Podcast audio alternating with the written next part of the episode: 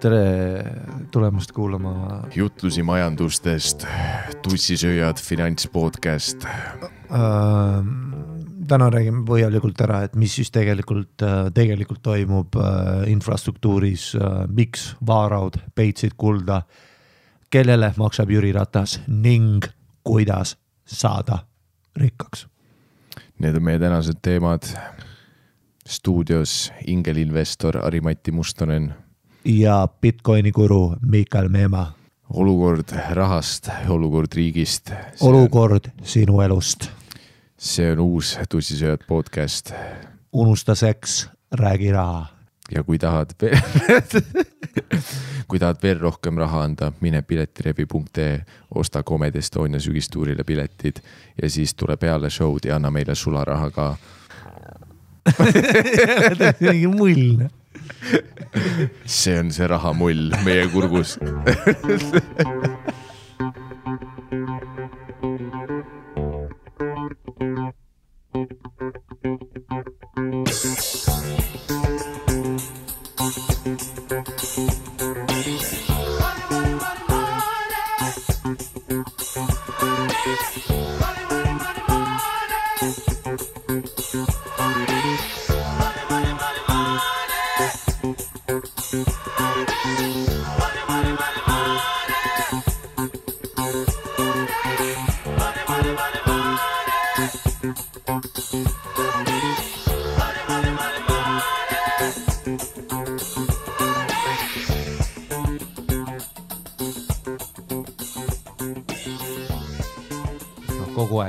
igasugused crazy show'd, vahest ei ole kedagi, vahest on sold out viis show'd per nädalavahetus on ju, mitte seda, et teed lihtsalt kaks teatrit kuuetonnist hardcore fännid, kes teavad, noh, su naise nime, su lapse nime, teavad mm, -hmm. kus sa elad. on ju, sa oled nagu jumal nende jaoks, on ju. ja siis noh, inevitably see classic Hollywood entertainer story on ju, kohe, kui sa hakkad noh siidis üles ärkama, siis on kõik putsis on ju, noh full, kõik bitid on on ju, ülipalju hakkab, noh niisama vaata mingi räägib vahepeal. vaata vaatasid noh, Chris Tucker ka, kunagi oli noh, tal oli see Michael Jacksoni impersonation on ju. ta oli noh, täielik fire on ju, et noh, temast räägiti kogu aeg, kui ta Comedy Story's oli, siis noh, seinad värisesid niimoodi, et green room'is. Vaata, sa ei taha isegi, sa ei taha isegi selle kardina taga olla järgmine koomik, sest vaata tead, kui sa, tead, kui keegi killib, et sa pead korraks eemale astuma, vaata. mul on vahest niimoodi, vaata, kui ma näen, et keegi näiteks, ma olen Alibis, vaata mingi Night on siis ma olen ülinärvis ja ma näen, et noh, keegi noh mäletan ükskord tegime mingi Pärnu maigi, mingi Jakob oli nagu full Dave Chappelle järsku onju noh järsku ütles nii nagu on, türa keegi ütles onju, rahvas möllas, interaction, puutüdrukud olid taga. onju, ja tüüp noh, järsku Jakob snappis sõrmi, vaatas ringi, vaatas mingi Biffile, ütles, ütles, noh ei, sa ei ole piisavalt hea. ja siis rahulikult tegi my people on the back ja noh äh,, ta oli full noh äh,. ja siis ma läksin korraks närvi, pidin korraks välja astuma, tulin sisse tagasi onju. Chris Tucker oli nagu siis Jakob on ju, või noh, nagu Jakob see üks õhtu Pärnus äh,. aga Chris Tucker iga õhtu, räägiti legende siis tema need Youtube klipid Def Jamist, viieteistmindised setid, mida ta on noh töötanud laundry ruumides, mingisuguses Aasia restoranis, tänaval, JFL-il, vanainimeste ees, open mic idel, koomikute ees, seal ei ole rasv, see on noh nii kuiv, see on nii fucking down to the core nali, kõik beat'id on tal selge, kõik ajastus on nii fucking, kõik delivery on nagu täpne ja siis, kui temal tuli see uus tund nüüd mingi kakskümmend aastat hiljem välja, vaata Netflixis ja ma olen hull Chris Tuckeri fänn, onju. või noh, üldse mustanahalised koomikud, love em all, onju. Hamburger, vaata see tüüp, mäletad seda mütsiga tüüpi, kes ütles hamburger. tead seda mm -hmm. Neil Hamburger, vaata. jaa, see Def Jam'i vend. jah, hamburger, noh, ma nutan pisarates juba. see on nii naljakas, noh uh,. ja siis tema uus tund ka, noh, hull, pandering, näed, türa nii nüri, vaata. sest et noh ta üritab nüüd kakskümmend aastat hiljem comeback'i teha ja ikka inimesed armastavad teda, onju. show'd on ülihead, noh, stand and go, stand and go. noh, nagu Rob Schneider, ma tean, saab stand and go sid everywhere he goes, vaata, sest et noh, Tuus Pigalo, eriti Euroopas, Tuus mm -hmm. Pigalo sa saad selle stand'iga. ei, minu arust äh, Rob Schneider ja David Spade teevad koos ka vaata mingeid show sid yeah., mis on ka puhtalt selle pealt, et noh, kõik on, need on need kaks venda et sa oled superstaar. ma eeldan, et nad ei tee isegi materjali, vaid nad noh, lihtsalt seisavad rahva ees on nagu, heh, ei, ma tean, et vaata, nad teevad nad teevad seda. näiteks, mis Rob Schneideril on see you can do see on mingi sihuke või? see oli vale või? ei oota, tee, korra uuesti. You can, it, aga ta ütleb iga kord erinevalt või kas selles oli bitt või? vaata oli ju, ta oli iga Adam Sandleri filmis see you can do it vend. vaata Nikis oli ka you can do it, Niki. oli onju, mul on ülihea impersonation. oota, davai, davai, ma panin you can do it esimene tulemus, you can do it, Rob Schneider, noh.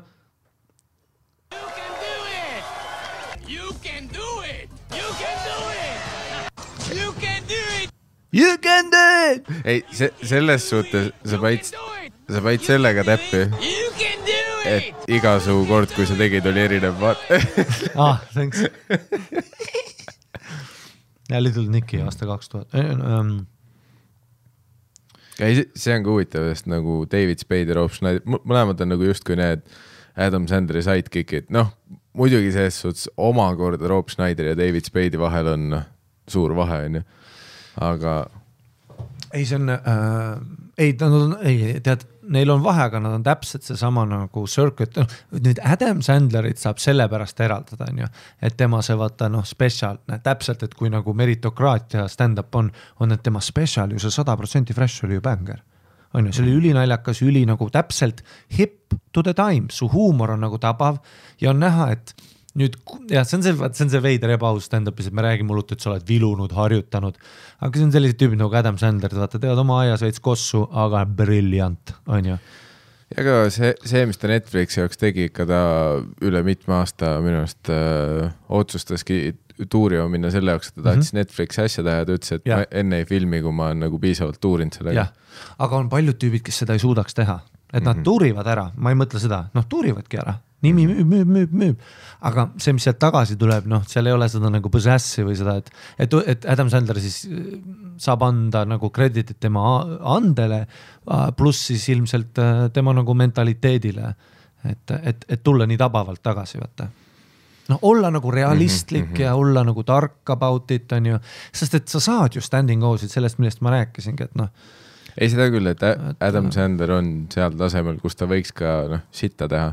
Ta võib teha ükskõik mida. ta, ta, kui ta oleks tahtnud, ta oleks võinud noh, spetsiali filmida nii, et ta ei harjuta seda ja filmib ainult noh, filmib ainult seda ühte show'd, mida ta teeb. täpselt, aga noh, see oli ikkagi tema see sisemine, mis iganes. see, et ta veits austab mingit tööeetikat, et ta tahtis ikkagi noh, mingi aasta aega enne vist uuris selle tunniga mm. -hmm. ja siis filmis Netflixi jaoks. Aga ma tõesti noh, ma saan täiesti aru sellest, et äh, sellest nagu, et see, see on raske, noh, teha nagu head kraami, on ju. on ju nagu just siis, kui sul on nagu mugav, Mm -hmm.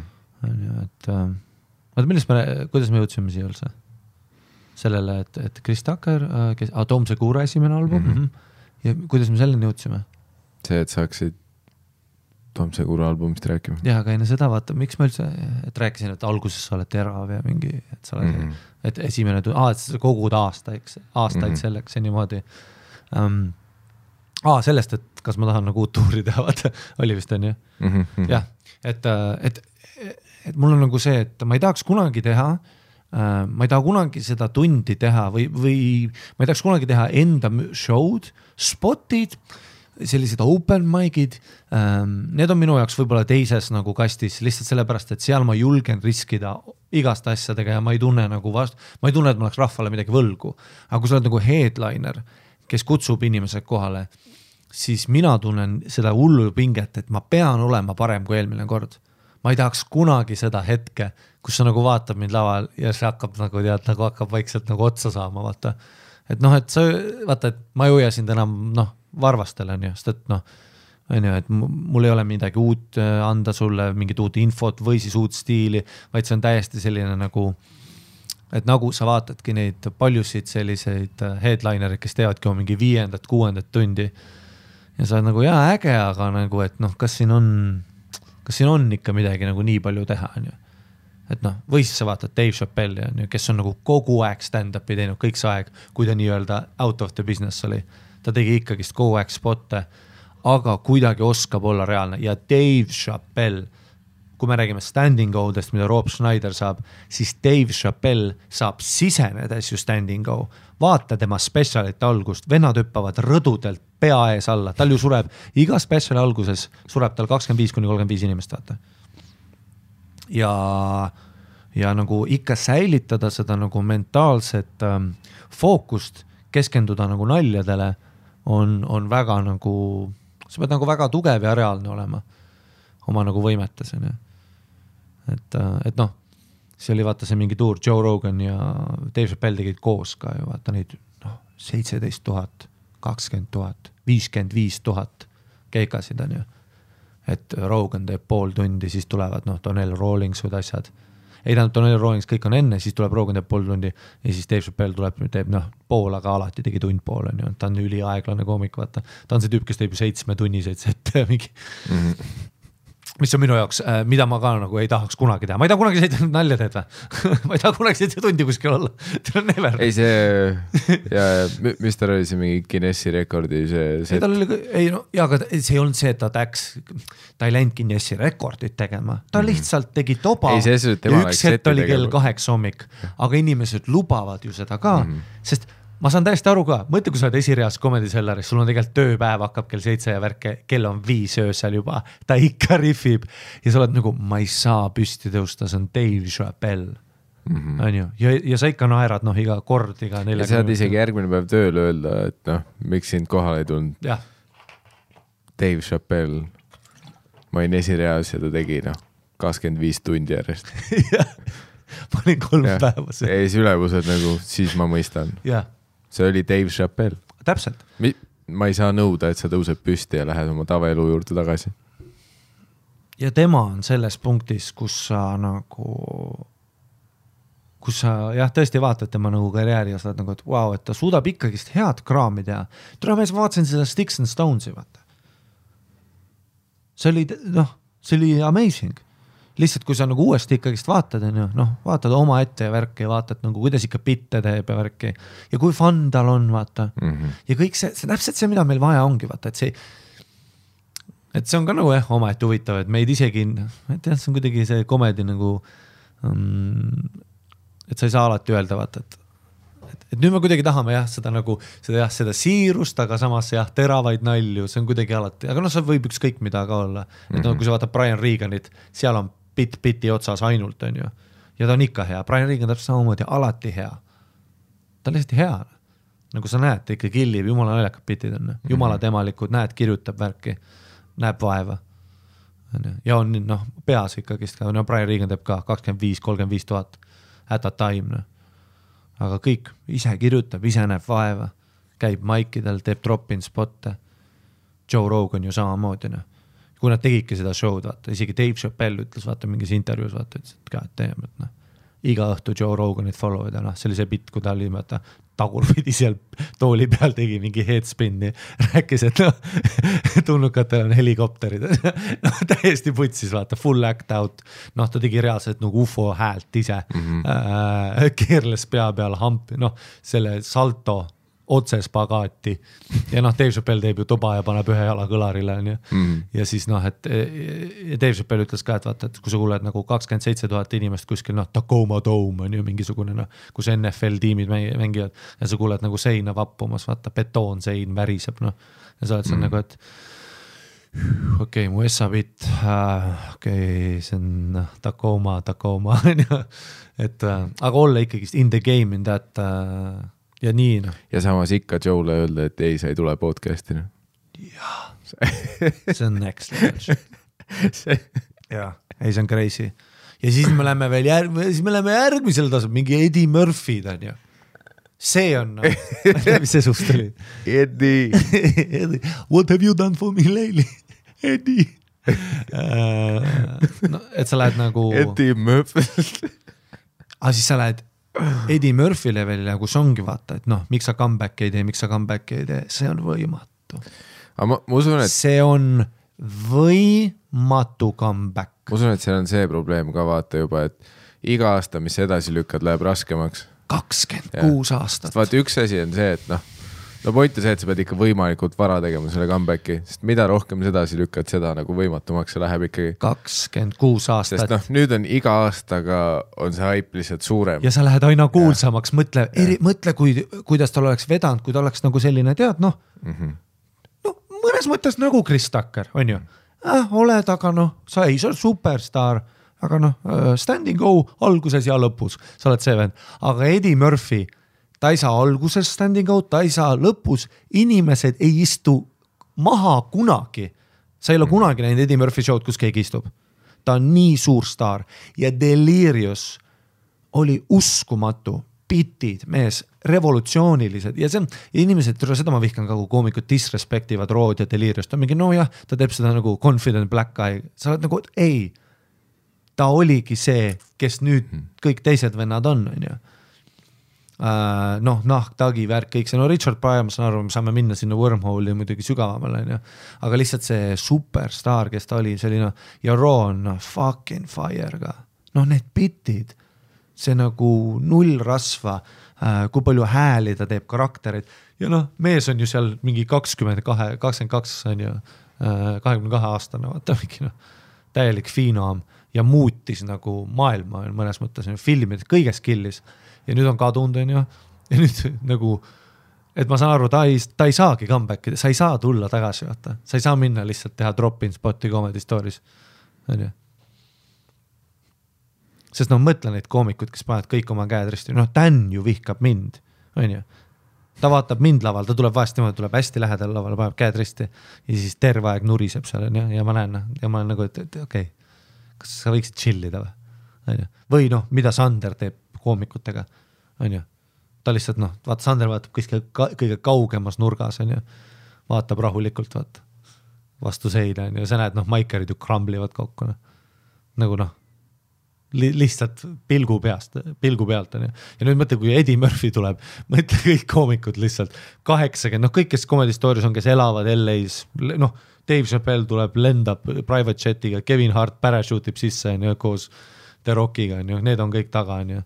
Ja mõtle, kui sa pommid see õhtu, esimene kord, kakskümmend kuus aastat off table. see on headline, et sa pommisid. see on, ma arvan, et see ongi see kõige jubedam osa selle juures, vaat see, et noh, see, kus sul kaob nagu see võimalus pommida nagu. sa oled mingi tasandini, kui sa oled piisavalt ikkagi noh, ütleme siis tundmatu, noh, sul on see võimalus teha ükskõik asju, vaata, proovida. nagu noh, inimesed annavad sulle võimaluse, nende ootused mm -hmm. ei olegi kõrgel juba. jah, ja, Aga ja seal mastaabis ma ei kujuta ette aga samas jällegi mu- mul on ka tunne nagu see, et okei okay,, kui sa oledki mingi Eddie Murphy või te tegelikult ükskõik mis suure koomiku staatuses ka, et noh, Chris Rock, mida iganes. ja kui sa oled mingit uut materjali tegema ja siis sa teed oma selle viimase asja, mis pidi punch olema ja kui see ei ländi, siis ma usun jaa, et sa saad, aga vaat kuna see kõik on nii sinu poolt, siis ma tunnen, et sa saad nii kiiresti selle rihviga ikkagi ümber pöörata, vaata. et noh, kohe, kui sa ütled, hoiad kümme sekki pausi, ütled, no see läks putsi. Ja siis kõik jälle plaksutavad, mingi tüüp hüppab aknast välja, Eddie Murphy pommis, aga tead see, kui ta ütles, et ta pommis, ma noh, kusesin täis ennast. ei, aga vaata, sa tead Miikal stand-up'i, aga mõtle siis, kui sa teedki oma rihvi ka veel otsa, oled üliluus ja sealt ka ei tule. mm.. Samas see, noh, see võimalus on suht väike juba. ei kindlalt, pluss vaadates kasvõi seda, et Eddie Murphy suudab noh, mingi kuradi Elleni saates kasvõi kuradi koha peal kill ida, vaata. noh, intervjuu küsimusele, et mitu last sul on, noh, ta ütleb mingi asja, nii et noh, keegi jälle hüppab aknast välja, ja, ja pluss mäletad, saad aru, mäletad, kui ta nagu vaata, ta on ju see tüüp, tema noh, me räägime, et Dave Chappelle ei lähe Roganisse, Eddie Murphy'na, komme-, isegi comment section ei viitsi, vaata Dave Chappelle'il on alati, käed Dave Chappelle on the podcast mingi neli koma kaheksa K thumbs up'i onju. aga Eddie Murphy nad ei võta isegi, vaata mm., nad ei, millest, noh, see on no selles suhtes jah, sest sa ei saaks Eddie küsida, sest ta ei tee midagi. vaat Chappelle'iga sa saad vähemalt seda, et come on Rogan, sa tuurid temaga koos, sa, sa olid tema farmis. kuidas sa ei saa teda oma podcast'i nagu aastaid, sa ei saa teda, kuigi noh, me nägime pilti, kus te sööte spagette koos onju. Eddie on nagu noh, nii kuulus, et äh, noh, mäletad, kui ta tegi seda kuskile tegi mingisuguse acceptance speech'i. korraks tegi Cosby impersonation'it, standing go, noh korraks tegi mm. -hmm. headline ides oli he brought it back, he still got it. noh, sa tegid, ja kas sa mäletad, kui ta tegi seda hääle algust, kuidas saalis oli shockwave of nagu mm. -hmm. sest ta tavaliselt vaata, ta on hästi timid, pehme ja ütleb, vaata jah, ta intervjuudes ka ta nagu naljakas, aga ta ei tee full bitti mm. -hmm. ja sa nägid seal, ta oli nagu korraks pilgutas ja tegi selle, et you don't even know what about to go down nagu, et noh isegi headline'id olid taas stand-up, ma nagu ei, see oli noh, rahune maha, ta oli poodiumi taga, vaata, et nii palju pinget on lihtsalt tema andel, onju.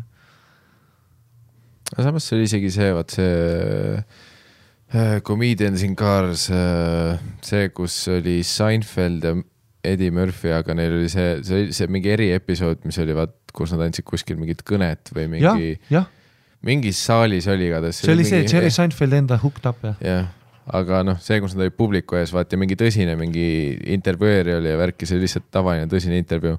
ja siis noh, kohe kui noh, Eddie midagi ütles lounge ides seal tugitoolis, noh, rahvas jälle hüppas. see oli, mulle see intervjuu väga meeldis, aga see publiku kohalolek Mm -hmm. natuke võib-olla jah, nagu et ähm,. ei, ma saan aru, miks nad publikut tahavad, sest et nad on mõlemad ei, selles suhtes ta, ta on, koomikud. ta tegi Ediga ju tavalise episoodi ka see. ja, ja, ja noh, seda me räägime ja siis me räägime veel Eddie Murphy Powerist, et sa mõtled, et ta tegi tavalise episoodi. on ju, Jerry Seinfeld on ju ka super megastaar. kui sa talle meeldid, ta annab sulle kolmteist minti. kui sa talle väga meeldid, üks lemmikuid, kutsub noh jõuluks külla, räägid perega, naise number on sul isegi, siis sa oled Sebastian Maniscalco on ju, Ricky Gervais, sa tuled kaks korda kaheksa hooaja jooksul. Reoccurring guest, noh, Obama ei ole reoccurring guest, on ju, Obama võib noh, perset süüa, on ju. ta ei taha teda nähagi, on ju. siis sa oled, noh, ta andis Rikile kaks episoodi, on ju. kaheksateist minti, noh, sa oled üks mu parimaid sõpru, lemmikinimesi maailmas. Ma annan sulle kaheksateist minti. Eddie Murphy tuli nelikümmend minti ja noh, nad rääkisid ülivähe, vaata. ja nad ei, ja saad aru, see diner siin, vaata ikkagist nad istuvad ju Maniscalcoga, me istume kaks tundi. Jerry laseb sul bitte teha seal, te räägite ja siis tuleb sellest ülimõnus quick edit, kus sa saad selle the juice'i saad kätte, onju. Eddie Murphy oma oli straight, noh, istusid terve see vestlus oligi peal, vaata, kui ta seal kakskümmend minti istus ja siis tuli noh, mingi Eddie Murphy representative sosistas talle kõrva ja ta kadus, onju. noh, see oli crazy, noh, et sa näed, et kui palju respekti nagu Eddie Murphy'l on. ja seal sarjas üks hetk autos vaata ütles ka, et yeah I will be back onju. ja sellest muutus noh, jälle headline, Netflix pakkus sada milli nagu kohe straight off the, no Amy Schumer vaata mingi oli pahane, et ta sai noh, seitse milli vähem kui Kevin Hart onju, ta oli noh ülikettas onju, et šovinism ja the system onju. aga see, et Eddie Murphy saab sada milli, nobody complains, vaata kõik on mingi, see on täiesti arusaadav nagu, et noh. Ei noh, kui ta tuleks, noh. jah, ei lihtsalt see on huvitav maailm, kus nagu elada, aga vaata, see on igas äh,, igas äh, mastaabis sa hakkad isegi seda tundma, kasvõi ka Comedy Estonia platvormil, et kui ma teen väljaspool Comedy Estonia nagu umbrellat show sid on ju, kas siis välismaal või kasvõi see tänane õhtune Heldeke English open mic on ju, ma olen, ma tunnen tõesti ennast nagu rohkem open micer'ina, ma tunnen, ma pean ennast tõestama rohkem esimese bitiga, vaata, sul on kuuskümmend sekki aega öelda midagi ja kui mm. ei tule, noh, korraks värised või korraks noh, korraks see vaata silm pilgub, noh, you are out on ju. noh, sa oled noh, aga kui noh, sa oled nagu meie nii-öelda selle Comedy Estonia community, siis meil on nii chill, vaata kõik teavad kõike, noh, ma teen sinu, noh, ma full pombin vaata vahest mingi üheksakümmend, noh sekki jutti, vaata Geni alguses null on ju, mul on juba kaks tag'i, paanika hakkab setlema on ju, aga noh, ma ei näita seda välja on ju. aga siis ma ütlen noh, et noh, mu Miikal on pede on ju ja siis tule noh, standing go on ju. ei sa, aga sa tead, kuidas see on, vaata vahest on nagu, sul on mingid nipid, asjad, ma tunnen ennast mugavalt, mis omaette paitab minu ego ja paitab minu võimet nagu artistina ka, et ma tunnen veel enesekindlamalt ennast, mis on ka üks osa mis paljudel just sellises Vancouveri maikidel vaata sellistel tüüpidel, kes on uskumatud, on ju. noh, Sean McDonald, Darcy on ju, Darcy Boone Collins on ju, üli noh, sa oled uskumatu, ta on no full Chris Farley uh,. kui ta tuleb ruumi, see ruum on läbi, show, see show on läbi mm, -hmm. ta on nagu uskumatu. aga tal ei ole kunagi olnud platvormi nagu päriselt, tal on iga õhtu battle, vaata. tal on iga õhtu kolm inimest publikus, kaheksateist koomikut taga, kes on kõiki su bitte kuulnud. Impossible environment. ehk siis iga kord, kui ta sai mingi hea spoti kuskil JFL-is, vaata saab võimaluse kaheksasaja inimesest, ta situb ennast neli korda täis, ketib laval, on ju. noh, full, ta on ju attack, vaata, panic attack ja see ei ole hostile environment, seal on ülipositiivsed inimesed ja ta läheb peale nagu tulekera, vaata, saadab alguses kõik vittu, vaata kõik on nagu jesus, noh, kõik ehmatavad ära. aga sellepärast, et ta on nii negatiivses keskkonnas olnud, et see on nagu Comedy Estonia pluss eriti minule olnud just see, et, et isegi kui ma sinna unknown keskkondadesse lähen, kus ma ei tunne, siis ma tunnen, et aa, et vähemalt tunnen, ma tunnen, et kuskil mul on mingi koht või midagi mul peab ju olema, vaata, et noh, nii hästi on läinud seal et vähemalt minu praktiline nagu mõistus vähendab mu ärevust, esinemise ärevust ja kõike seda aga selle flip side on see jah, see mugavus olla mitte keegi. et, et kui ma nagu Vancouverisse tagasi läksin, ma tegin ikka päris out there asju nagu lihtsalt sellepärast, et mitu maiki oli õhtul ja noh, savi, vaata, ma ei ole mitte keegi ja tõesti null hirmu pommida, onju. siis on, siis on nagu halb, vaata, et noh, kui, kui see on päris show ja sa oled headliner, siis mul oli nagu päris suur pinge alati. aga isegi siis vaata, ma võin noh, pluss ma olin mingi eestlane ka, ehk siis ülihea nagu hukk onju see annab mulle nagu kohe midagi ka. see oli ka nagu suur vahe, onju. et isegi kui see maik oli kuradi kolm tundi olnud, kuna nagu ta on ju next comic, see oli alati nagu he is from Estonia, tere, see ajab nii tilti, vaata. alati iga kord, vaata. Your next comic is from Estonia. siis alati mingi yeah, yeah, you, you think they get stoned? Estonia, get it? ja siis kõik on. All right ja siis tuleb fucked up mingi. All right, your next guy is Fred Stay, he's, he's a great guy, just met him, he seems very nice. Please give a warm round of applause to you. You're some massive masti no alati putsis, noh kunagi ei saanud kordagi ja ma ütlen, ma teen ju, ma olen ju full gentleman ka, tutvustan, ütlen ära isegi don't sweat it, vaata mm. -hmm. Don't sweat it, ära ütle must olen, ütle lihtsalt, ütle Ari. How about that? On ju, noh, täiesti iga kord putsis. ja siis mul oli nii palju hukke pidi olema, kus ma pidin kohe ennast kaitsma, vaata. ma pean kohe Eestit, ma pean kohe Eesti maha tegema, et Kanada on äge, siis nad on minu poolel korraks. Nad on okei okay,, we like this guy on ju. siis tuleb noh, sellest bitt sellest MC-st, kuidas ta hääldas mu nime valesti on ju. siis tuleb mingi bitt mu aktsendi kohta on ju. nüüd me oleme juba kuus minti in ja nüüd ma saan hakata nagu päris inimene olla, vaata nagu et, äh, et see oli nagu see selline, selline noh, võib-olla nagu äh, positiivne külg olla mitte keegi onju. et noh, pohhu, kuskil perseaugu show niikuinii. aga siin, kui ma pommin, siis ma näen inimestel seda pilku vaata, kus nad ükskõik, mingid noored poisid tulid, filmivad mõlemad filme, kas mõlemad peate filmima või? ühel on iPhone, teisel on iPhone las üks filmib mm, -hmm. las Sa, teine. sama nurga alt ka. Te istute kõrvuti, kui te teete kahega, siis üks mine saali nurka noh tehke te... erinevad änglid. ei, ma saan aru, kui te teete mulle seda Trinityt, vaata, mäletad, kui Trinity tegi selle, hüppas, vaata, tegi selle jalalöögi. ja siis mäletad, kaamerad läksid vaata sada kaheksakümmend kraadi ümber mm. -hmm. vaat see oli tehtud ka mingi noh, saja kaheksakümne kaameraga onju siis tehke jah, mulle mingi ängel, noh asju, aga, aga siis ma näen ka seda, et kui ma nagu ükskõik nagu rihvin midagi ja ma nagu olen peas hullult, et okei okay,, okei okay,, et proovin ots, otsida seda bitti. ja siis vaatan publikusse, siis näen nagu telefonit ja siis näen nende poiste pilku, kus nad nagu ei vaatagi mind, vaata, nad lihtsalt vaatavad, et kas seda saab, onju. ja siis, kui ma söön täielikku sitta, onju, see õhtu, siis ma kõnnin nendest mööda ja ma näen seda pilku, kus nad olid nagu, et aga sa oled ju, Harri, ma ei, aga sa ju olid. ja siis on see, et enam ei, nagu ei tule, okei okay see ja, et sa noh, tänasel open mic'il ei saanud kolmkümmend stand'i go'd. täpselt, jah. ma, ma noh, see oli ju noh, me ei oleks arvanud. jah, et ähm, muidugi noh. me arvasime, et isegi kui sa tuled proovima, noh, sa annad meile põhjuse pikali kukkuda. jah.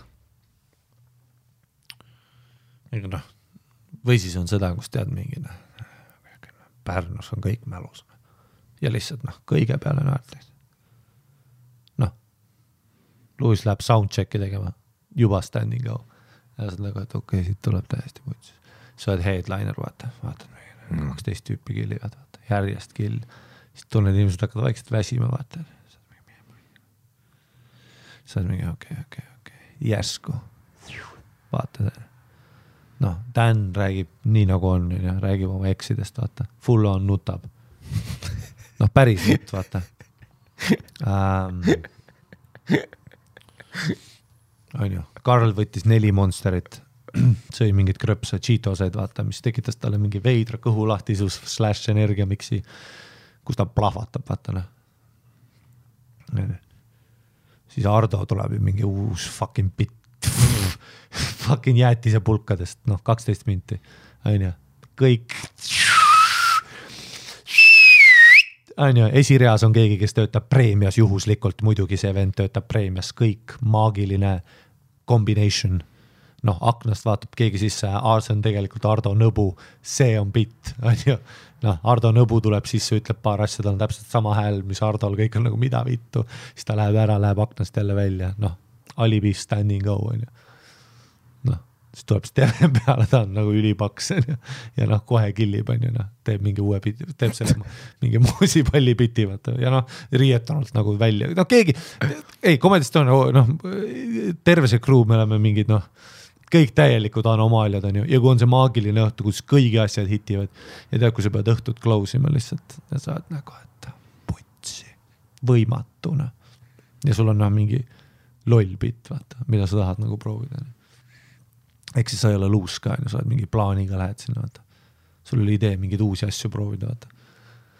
noh, sarnaselt see on open mic on ju, Sander teeb mingit Helsingi bitti enne sind, sa oled mingi, see on see kõige tugevam bitt praegu teed tere enne mind, päriselt, teed mulle nii või, tere, mida ma teen? Ja seal on noh, mingi kolmsada inimest, nagu meie Shooters open mic, vaata, seal oli kolmsada inimest, ma olin headliner, open mic, vaata. mul oli mingi, kirjutasin pargis setti, kirjutasin, et tere, et sügis on veider, vaata, et järsku ei ole enam soe, mingi no täiesti, mida vittu ma teen. Aga. see on jah kõige parem, kus sa noh, üritad mingit noh, kõige tooremat mõtet, mis, mis sul viimasel ajal olnud on, mõtled, et noh, vaatame, kus suunas see läheb ja korraga sul on walk-on muusika, noh, tuled liiguvad, taustavalgus, lava on noh, teatri oma ja siis on noh, open mic, vaat. vaata Shooter, siis ma ju terve õhtu korrutasin kõigile, see on mu elu kõige tähtsam set.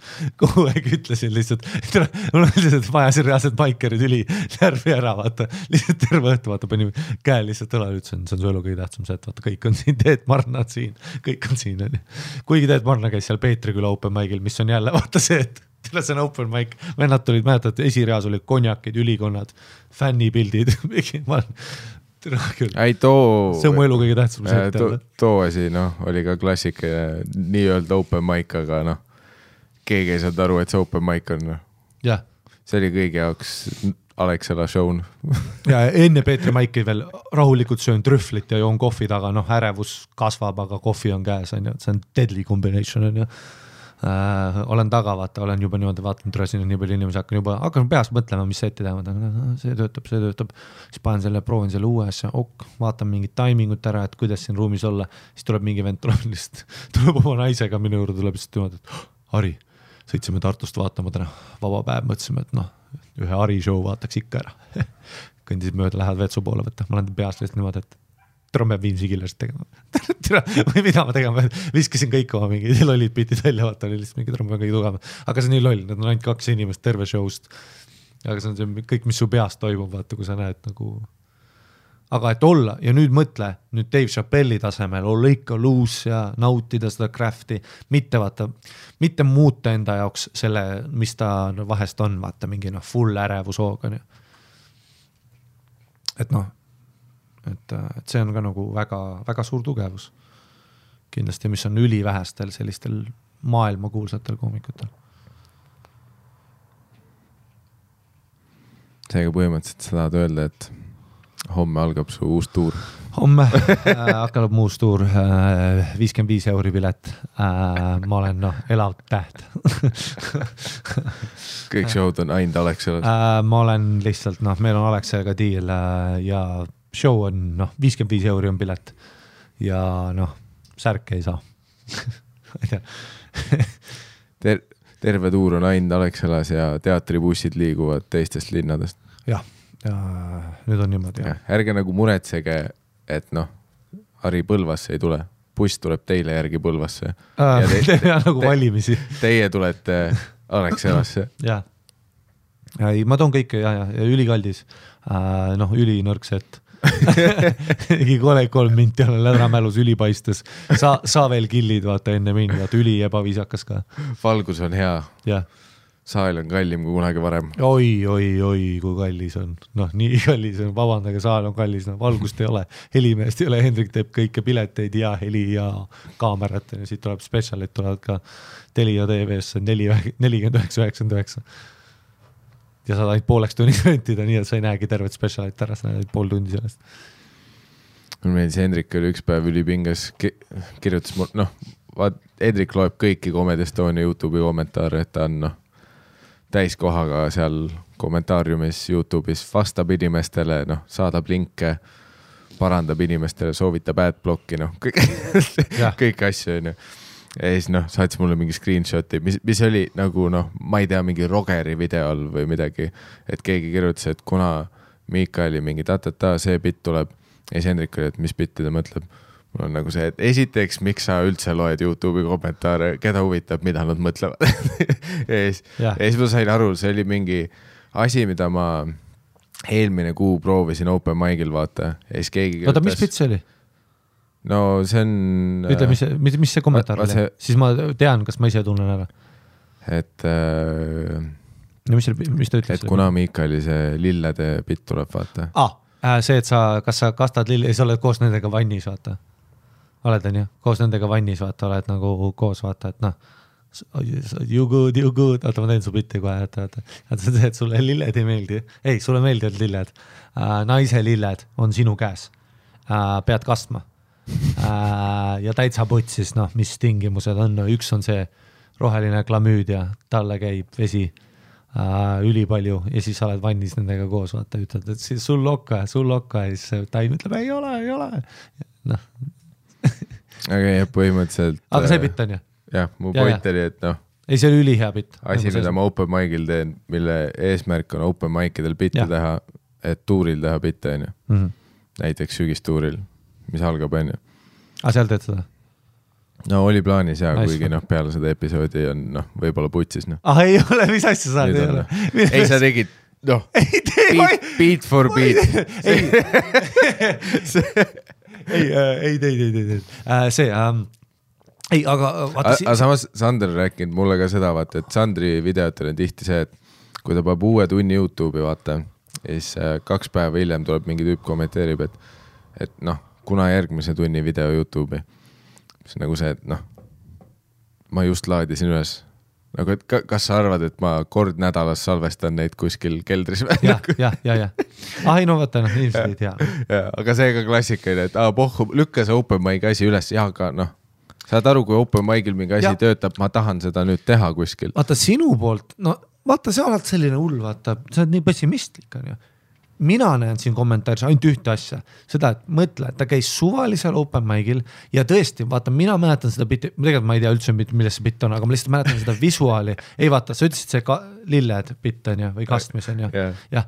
vaata kohe, kui sa selle ütlesid, ma lihtsalt mäletan, et sul on üks koht seal bitis, kus sa oled nagu vannis koos nendega, vaata. ja see mentaalne pilt seal bitis on nagu nii hea, et mõtle, see inimene, see bitt oli nii visuaalne tema peas, et tal on türa, et ma tahaks täiega seda näha. ta vaatab Rogeri alles, ta mõtleb, türa ma olen selle ühele bitile kirju- ja ta kirjutab sinna alla, et mõtle, milline kompliment see on sellele, et kui tugev see bitt võib olla.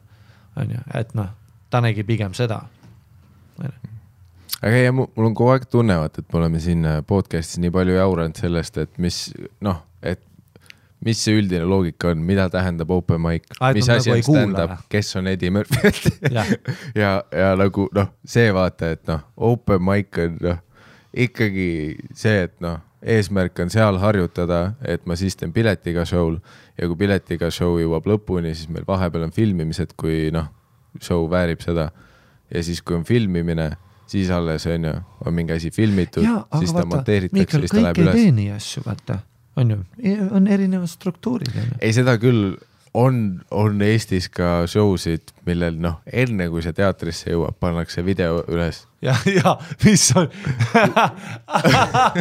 see on kõige haigem, et sa ei ole kunagi elus teinud stand-up'i, su esim-, noh, see julgus ja see nagu just see anti kõik, mis Dave Chappelle on nii-öelda, vaat mitte ainult see nagu stand-up, vaid see mentaliteet mm, -hmm. et kõik see humbleness ja kõik see nagu realistlikkus ja see äh, austus selle kunsti vastu, et vaata, et ma ei hakka nagu möllama.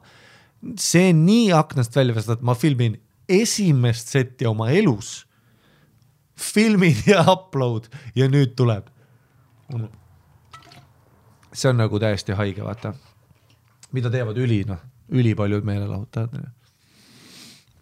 aga ei, see, see oli naljakas uh, shout out uh, sellele Ekspressi vennale ka, kes siin on noh, vahepeal hullu pannud Ekspress meedias um,. aga jaa, see noh, nimesid nimeta, vaata see ülinaljakas on praegu kõrvalt vaadata olnud eh, teatud show'de promokampaaniaid. mees, kakskümmend üheksa protsenti, sest ta on kakskümmend üheksa ja siis tuleb vana ja oktoobri ei, kakskümmend. see ja kõige huvitavam on esiteks muidugi see, et sa paned piletihinnad nagu noh, ütleme nii, sa paned enda esimese jutumärkide stand-up tuuri piletihinnad samaks, mis on Linnateatri piletid onju. ma ei ole kunagi sellist summat näinud. ja siis nädal enne, kui tuur hakkab, sa teed noh, miinus kakskümmend üheksa protsenti allahindluse, mis on noh, mõtle, mõtle, mis keskmine sõrm see on nendele, kes ostsid enne piletid.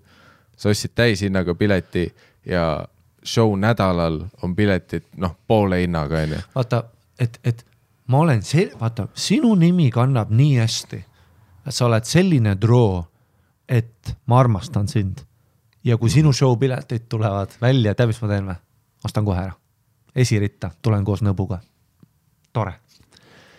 Show nädal tuleb, kus ma täiega ootan seda show'd ja siis hakkab tulema, davai, noh, pool alla, ehk siis, tasuta pilet. ehk siis vaata, ma tulin kohale Mm. suudlen sõrmust, ma olen su, ma armastan sind. ja siis sa keerad mu ümber ja kepid mind otse perse. see nagu disrespect on uskumatu. ja sinna promokampaania, noh, tegelikult kõige geniaalsem osa se- selle antud nimetamata tuuri promokampaaniast on see, et äh, noh, esiteks on ju rääkimata sellest, muidugi mingi see- koer, muidugi mingi koer. et terve asi on kirjutatud, on ju mingi kirjutajate tiimi poolt, noh, rääkimata, et see oli üldse mingi raamatu, mida iganes on ju, see, see täielik clusterfuck, mis see sisu seal on, aga see, et kui sa teed proovietendusi, siis sa filmid proovietendusi, noh, sa filmid proovietenduse sellest etendusest, millega sa tuurile lähed siis sa videoklippe sellest proovieetendusest, kus need valmis ei olnud veel. nüüd sa paned need internetti ja ma eeldan, et sa teed tuuris sedasama asja ju, see on video sellest, mis su tuur on. sa paned need asjad internetti, et tulge seda vaatama, aga sa just panid selle üles ju ja sa panid selle kõige sitemal kujul, ehk siis noh, kui sa ei ole seda piisavalt läbigi teinud veel et noh, vaat, vaat võimalik paljud ütlevad, et meil on nagu selline crazy täiesti noh, hullumeelne lähenemine stand-up'ile, et me üritame filmida tuuri lõpus. mis noh, ma tean, see on täiesti, kus on loogika, on ju, miks sa filmiksid seda, kui sa oled äh, seda nalja kõige rohkem teinud ja tõenäoliselt nüüd ta kõige paremaks saanud. miks sa filmid seal, kui, kui on võimalus filmida oma nali siis, kui ta on kõige sitem, täiesti alguses, kui sa oled kaks korda proovinud seda ja noh, selles suhtes sa tead kahe kuu pärast, kui tuur on lõpusirgel, see nali on täiesti teine ja palju parem. mõtle, kui sa oled, mõtle, kui sa oled, oled nagu selline noh, Nashville vaata, country center maailmas, sa oled nagu kidramängija, vaata onju. Waiting for a chance onju. siis lähed sinna office'isse, kus sulle antakse üks võimalus, vaata. ja see tüüp ütleb, noh, mängi midagi, vaata, siis sa teed mingi väikse kolmkümmend sekki tininat, vaata onju. ja siis ta ütleb, super, ma just lindistasin ära, juba on album, juba läheb, sa oled mingi, ai, mul on tegelikult laulud ka, sa oled mingi, ei, läks. onju, et noh et, et, et igasugune nagu selline noh, loovuslik nurk siia. see on täpselt see, mida nad soovitavad tegelikult ka sotsiaalmeedias piltide puhul, vaata. pane essa. Pane esimene pilt ära, muretse, kas see on fookuses, värvid. tee üks pilt, lae see üles ja see on noh, see, see on lihtsalt see kõige optimaalsem viis asju teha. Ei noh, jah, aga see on muidugi see, et me vaatame seda puristi seisukohalt, aga. seda küll, see, see on tegelikult ka meie pask, et me vaatame seda nurga alt, et kuidas see parem võiks olla. see, see on tihti meie probleem, vaata seda küll. me vaatame tihti Eesti Televisiooni, teisi show sid, me oleme, aga mõtle, kui see parem oleks, mis on loll asi, mida mõelda. see on see, see on, oleme ausad, äh, vabandust äh, ropendamise pärast, aga see on munn tegu meist. vaadata asju ja mõelda, mis siis, kui need paremad oleks. noh vaadata asju ja olla nagu, et aa, et nagu, et, et kui sa ei kepiks oma fänne perse mm, -hmm. huvitav, kas siis oleks vaja seda kakskümmend üheksa, seda prossa üldse? et jah, ei crazy noh, noh. aga see on noh, paljudes Eesti, ülipaljud meelelahutajad teevad seda ka, et, et su S-asi esimene noh, dabble into the field ja me paneme kohe noh, premium piletihinna on ju. Aga see nüüd tuli just äh, ringiga seega tagasi ju. jälle noh, uuesti oli nüüd see uudistes, vaat see mingi andmekandjate Eesti Autoriühingu mingi noh, see maksustamine. et kui sa ostad noh, kõvaketta või CD-plaadi, ükskõik noh, see micro SD kaart, mis me panime täna salvestamiseks äh, pulti, vaat sellel peab olema juures Eestis mingi noh, maks, mis äh, noh, kuna me võiks selle enda audiopuldis oleva micro SD peale, meil või, võib-olla me oleme noh, Tanel Padari lugusid selle täis pannud. ja sellepärast, kui ma ostan selle, on ju, kuskilt arvutitargast või kust iganes ma ostsin selle micro SD kaardi, sellepärast, on ju, on sellel eraldi maks juures, mis läheb Eesti Autoriühingule, et noh, potentsiaalselt, kui ma kuritarvitan seda kaarti nojah, motivatsioon on siis see, et kuna analoogmeediumit enam ei ole, on ju, CD-plaate, kus on reaalselt, sa saad track ida oma nagu müüki ja värki, on ju, mhm. ja saad nagu noh, kipo-kripo neid, siis see nagu visata nagu see õng välja, aga teeme siis nii, et kõik potentsiaal, noh äh.... ei pluss isegi aastal kaks tuhat kakskümmend, kui ja. sa tahad osta noh, vinüülitoorikut, sest noh, ma ei tea, mida vittu sa teha tahad. Isegi sellel on maks peal. kui sa ostad kuradi kassettide toorikuid, sellel on maks peal igaks juhuks, kui noh, potentsiaalselt keegi inimene, kes ostab, paneb need kassetid Tanel Padarit täis, onju. Äh, ja siin ma, äh, aga ongi nii, et analoogmeedia ka siis jah? ei, kõik no, arvuti kõvakettad, noh kui.... aga siit, siitkohalt ma ütlen ainult üht, vaata meie kui üks väga selline Eesti tuntud äh, äri podcast äh, noh, olukorrast äh, rahas äh, äh,, siis mm -hmm. ma ütlen nagu kohe ära, et see on standing go, et äh, see on uskumatu skämm ikka nagu vaata see, aga see idee on super. ei, ei, see on geniaalne, saad see aru. absoluutselt geniaalne, et kui, sa oled. kui nagu, oleks Eestis muusik, arvad, et ma ei ütleks seda, et aa, sul on iPhone viis või? ma tahan et, et viis protsenti sellest tuleks mulle, sest selle iPhone viie peal on noh, seal on ka mingi mälu, on ju. ja igal pool, kus on mälu, me peame arvestama šansiga et keegi paneb selle Tanel Padari lugusid täis. ma ei tea isegi ühtegi analoogi, mis sellise seadusega oleks, ma mõtlesin, kas mingi maanteemaks, aga ei, sa sõidad ju maanteel. ja nagu see. ei no pluss, et see läheks mingi spetsiifil-, noh, okei okay,, see võib olla nagu crazy võrdlus, aga noh, see, see, see ei ole minu jaoks ei ole kaugel sellest, et okei okay,, nüüd, kui ma ostan poest kuradi ma ei tea, õlivärve või vesivärve, siis nende vesivärvide pealt läheb kuradi mingi maks Eesti Kunstiakadeemiale. sest noh, vittu ma ei tea. äkki sa teed kunsti? äkki ma, jah, äkki ja, ma teen kunsti. analoog. äkki ma maalin kellegi tüübi sarnaselt. ja sa ostad seda, sa ostad nagu seda värvi, mis on see mm -hmm. pintsel, et äh, aeda värvida mm -hmm. ja sealt läheb maks. juhul, kui sa tõmbad mingi kujukese sinna peale, äkki teed ringi, vaata. no kes teab. see on, kes teab ma võin hakata kuradi noh, navitrolla asju joonistama oma aia peale. kes teab, kes teab. aga selles ohus me peame noh. kas me teeme selle SD-kaardiga podcast'i või me download ime Ursula Differ albumi? minu arust kellelgi oli päris fair point sellega vaata, et noh ühest käest ma saan aru ja bla-bla-bla, on ju, muusikutel see, et on ju, toidupoes mängitakse su muusikut, muusikat, mis sa saad sellest, ma saan aru, see on noh, kõik see intellektuaalne omand, kõik see pask, mis on, on ju.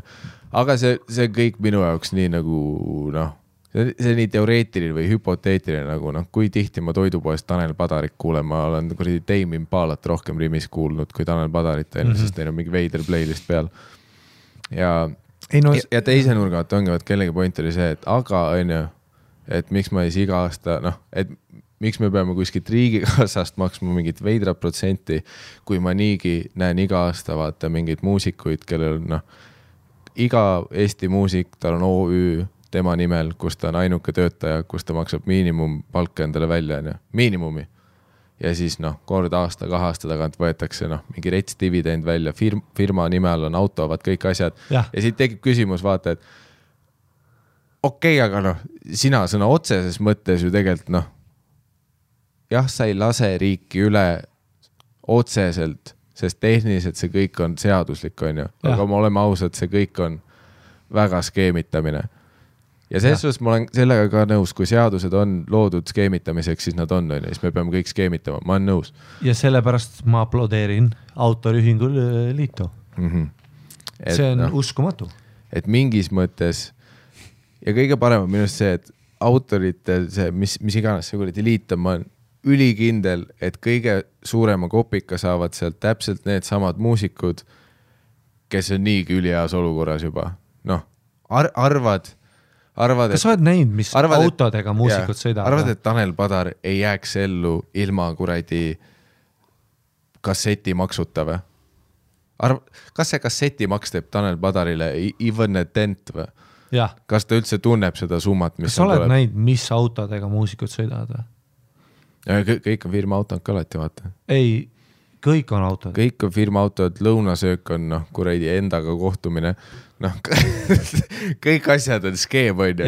Ja siis kõigele lisaks see kuradi kassetiskeem ka, selles suhtes siis okei okay,, nagu tavainimesena, siis ma oleks võib-olla selle poolt, kui see kuradi autoriühingute mis iganes maksupask läheks päriselt muusikutele, kes on mingi starving kuskil autoriühingu liit, mõtle, kui kõik raha läheks Georg Otsa muusikakoolile. mõtle mm., milline maailm meil oleks. ei noh, kui me paneks selle nagu sinna, kus see päriselt midagi mõjutab, aga ma olen noh, ma kahtlustan, et sealtsamast vaata, kuhu kõik meie maksuraha läheb. Tanel Padarile. jah, no see selles metafoorses metaf-, jah, mõttes, metafoor, jah. aga noh, tihti ka otseses mõttes. vaata, mida Kulka toetab, vaata, mis asju mm Mhm. -hmm. nad teevad. ja noh, mõtle sellele. ja need on noh, aga jah, see ongi see geniaalne, et noh, see on mingi kunagi ammusest ajast, kus olid CD-plaadi toorikud, kuradi kassetitoorikud ja nüüd see on nagu mugavalt libisenud üle sinna, et noh, vittu, iga seade on nagu justkui ohuga, et sa võid Tanel Padarit selle täis toppida. sa ostsid lauaarvuti mängimiseks. No maksa Tanel Padari maksu. Jah, sa ostsid läpaka, maksa Tanel Padari maksu, sa ostsid telefoni, maksa Tanel Padari maksu, sa ostsid GoPro, no vittu, ma ei tea, kuidagi saab sellega Tanel Padarit täis panna, maksa maksu. ei noh. ja samas see on geniaalne nagu. see on absoluutselt, no see on, mida me tahame öelda, on see, et äh, ait-, noh, us up ka, ma skämmin ka, ma olen jumala in äh,, andke mulle võimalus. noh, mingi tüüp kunagi varastas ühe mu sitaatviidi ja pani enda raamatusse. Kas ma sain mingit raha? ei, ma saa- sain tema käest kohtukutse, jah, sellepärast et ma ütlesin, et jõu ära varasta ja siis see tüüp saatis mind kohtusse. täiesti putsis. aga noh, ma, ma tahaks ka, onju, potentsiaalselt onju, kui keegi räägib, noh, mis iganes tussisööjate asju kuskil, vau, keegi mainis tussisööjad, ma noh. Või keegi, või keegi teeb podcast'i, kus või üldse võiks teha nii, et podcast'id, mis on tulnud peale meie podcast'i tegemist mm. välja, mõtle, kui me saaks igaühelt väikse cut'i. tegelikult jah, või tegelikult võiks vastupidi Iga olla, tegelikult võiks see olla, et meie peaks ka mingil põhjusel Tanel Padarile maksma sellepärast, et me, Mikreid. me oleme noh, saja kahekümne episoodi jooksul temast rääkinud ja me ükskord laulsime Kuu on päike koos, nii et šašläm. me peame Tanel Padarile uue auto ostma. miks, sest te tegite tasuta podcast'i, kus te mainisite teda. või noh, te tegite noh, rääkisite, kasutasite mikreid, vaata ja meeshääled, te olete nagu, Mm -hmm. kasutate tema šnikki noh. ei, see on, see on geniaalne ei, Eesti on väga hea nagu, siin toimub palju skämme, nagu eriti just rahastuse mõttes mm -hmm. ja kõik toetused ja liidud, kõik, kõik, kõik, mis siin toimub, on ja, super ja,. see on jälle täpselt vaata, aga si-, minu arust me peaks austama kõike skämmimist siis.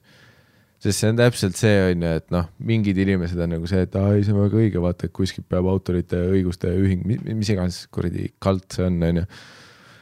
peab kuskilt oma rahad kätte saama, aga noh, aga samas on ju, kui, kui sa oled sellega nõus, siis ma siiralt leian, et sa ei saa olla pahane kõikide nende klubi ja baari omanike peale, kes praegu noh, koroonaskämme teevad. mis noh, ma ei taha neid koroonaskämmideks kutsuda, aga vaat see oli noh, praegu oli see mingi hull debatt uudistes, et noh, kus korraks vaata kõik klubid, kes äh, julgesid vaat seda teha, et noh, et nad ei pane kaksteist kinni, vaid nad lihtsalt ütlevad, on ju, et ei no selles suhtes meil on noh, joogid on äh, muidugi noh, üheteistkümneni, kaheteistkümneni, mis iganes praegu seadus on, me ja. oleme täiesti, me mõistame, aga noh, seadus ütleb ainult seda, et sa ei või müüa juua, tarbimise kohta ei ole keegi midagi öelnud. ehk siis üksteist viiskümmend kaheksa. Ma annan sulle kolm pudelit džinni. ei, kõige geniaalsem oli, et mingi koht tegi seda, et kella kaheteistkümnes sa võid enda joogiga tulla mm. -hmm. aga sul on kallim pilet, vaata. absoluutselt. lihtsalt näita ukse peal, mis pudel sul Jah. on ja me paneme sulle selle arvelt. B Y O B. ja ühes klubis minu arust oli isegi Bring see, et öeldi, et kell kaksteist ostab Siim baari tühjaks. Siim oli nagu code word, vaata mm. -hmm. et justkui üks eraisik ostab terve baari tühjaks ja, ja öö otsa kõigile joogid, aga noh, kõigile neile, kes selle teatud pileti ostsid. jah, täpselt. ja see, meie ei müü mitte kellelegi alkoholi. aga ma toetan sada protsendiliselt seda, sest need tüübid, kes Mhm. seda kritiseerivad up top ja noh, räägivad, onju. no samamoodi kui mingid noh, kõik, kõik poliitikud, kõik mingid Riigikogu vennad, kes kritiseerivad, vaata mingeid ettevõtjaid, neid kõigil on noh, neli mesa, kaks või Mhm. kõigil on hullud ma maksupettused, hullud skämmid noh. on ju ülipalju noh, üli, noh, Riigikogu palk üldse onju noh, kõik see on, kõik on skämm ju. kõige eesmärk ongi ju seaduste piires üle lasta kogu, me oleme liikunud sinna, kus seaduste kogu eesmärk on see, no miks advokaadid olemas on, selleks, et keegi sulle ütleks, kuidas sa võid skämmida. see on IQ test, et kas sa oled piisavalt kognitiivne meie ühiskonnas mm, Mhm. -hmm. kasuta need ära, onju. seadused ei ole selle jaoks, et kõik oleks võrdsed ja oleks just vastupidi, just vastupidi, Mhm. onju. seadus on selle jaoks, et osad tüübid saaks nende piires võimalikult palju skämmida. Ja kes need seadused tegi, need tüübid. Needsamad tüübid. täpselt, see on tead, ka skämm. kõige lihtsam on siis skämmida, kui sa oled ise mängureeglid teinud, vaata kõik, kas te olete kunagi mõelnud välja kaardimängu ja siis oma sõpradele seletanud ja iga kord võitnud, sest sina mõtlesid välja selle mängu. see Jah. on see, kuidas see töötab, see on maailm, see on, see on ilus. jah, mäletan kunagi maal mängisin, noh, veidra sõbra Erkiga mängisime lauamängu Monopoli, vaata mm. -hmm. ta oli must kolm aastat noorem, vaata munnigi aru ei saa, vaata. põlvili seal istub, onju, vaatab suu munni täis, vaatab seda lauda, sittagi aru ei saa. ja siis kuidagi järsku tead, ma olin kuidagi jube sitalt mängisin, jube sitalt mängisin ja tal olid ülihead, tal oli kõik need rail, railroad'id, vaata neli ja siis äh, vaata mm. -hmm. mingi noh, ja siis ta sai sealt ühe koha, kus on each pass on mingi kakssada toltsi saad vaata mm. -hmm. straight on noh, nagu otse kätte vaata, aga noh poole mängu pealt ma sain aru, et ma olen nagu putsis omadega, hakkasin rihvima, vaata, aa ei, siit ei saa, vaata, aa siin vangis. ei, sa oled mingi kaks ringi siin vangis, vaata, ta oli seal vangis mingi pool tundi, vaata, kuni ma tegin tämmi, ostsin asju tagasi ja värki, vaata, noh. hea ja mul oli ülihea ja ülivõitetunne oli mm. -hmm. mul oli kõik Edo, kõik majad, kõik, ta mingi nuttis, jäi kõigest ilma, vaata fuck you, onju, ülihea oli mm.. ja see on see, mida nad teevad ju noh, ja selles suhtes me, kuidas saab keegi pahane olla, kui praegune eriolukorra seadus on sõna, sõnalt on kirjas, müüa ei või kella üheteistkümnest või kaheteistkümnest, mul läheb kogu aeg sassi, mis see kellaaeg on, üksteist, kaksteist, noh, kaksteist, nüüd on kaksteist. on ju. Seal on kirjas, et müüa ei või, keegi ei ole öelnud, et koht ei või lahti olla ja inimesed juua ei, ei või. seaduses oli ju kirjas, et kella kaheteistkümneni võib Mhm. alkoholi müüa ja sulgudes oli naam seien sulgude lõpp mm. -hmm. Vink. ei, naam seien, vink ja sulgude lõpp. et noh, ei, see on absurd ja, et noh, kuidas siis nagu, ei noh, sest kogu noh, tegelikult kuna koroona on välja mõeldud valitsuste poolt, on ju, no see on Te ainult, teaduslikult tõestatud praeguseks. see on ainult sellepärast ju, no ütle, miks see on välja mõeldud, no me kõik teame seda. täpselt selleks, et noh, vaata, inimesed hakkasid liiga jälile jõudma, mis senised seadused olid. ja nüüd sul on see, et aa, praegu õppisid ka teised skämmima, seega ma pean reegleid natuke muutma. mis sa selle jaoks teed? enam ei tohi. jah, teed laboris viiruse, Mhm. sa tekitad uue väljaku, sa võtad selle ühe monopoli laua, rebid pooleks, viskad ahju, tõmbad tagataskust uue monopoli laua, mis on täiesti teistsugune ja sa ütled, hei, nüüd me mängime seda.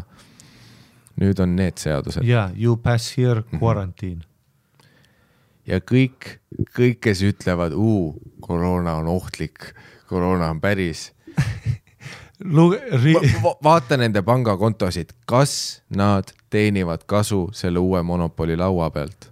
kõik inimesed, kes üritavad sulle öelda, et noh,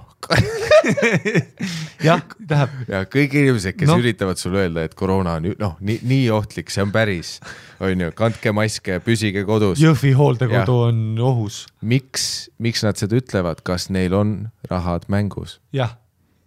avage silmad, eriti kolmandad. jah. keegi helistab, kuule, tädi on haiglas, ventilaatorite all hmm,. väga huvitav, mis autos sa istud praegu, onju.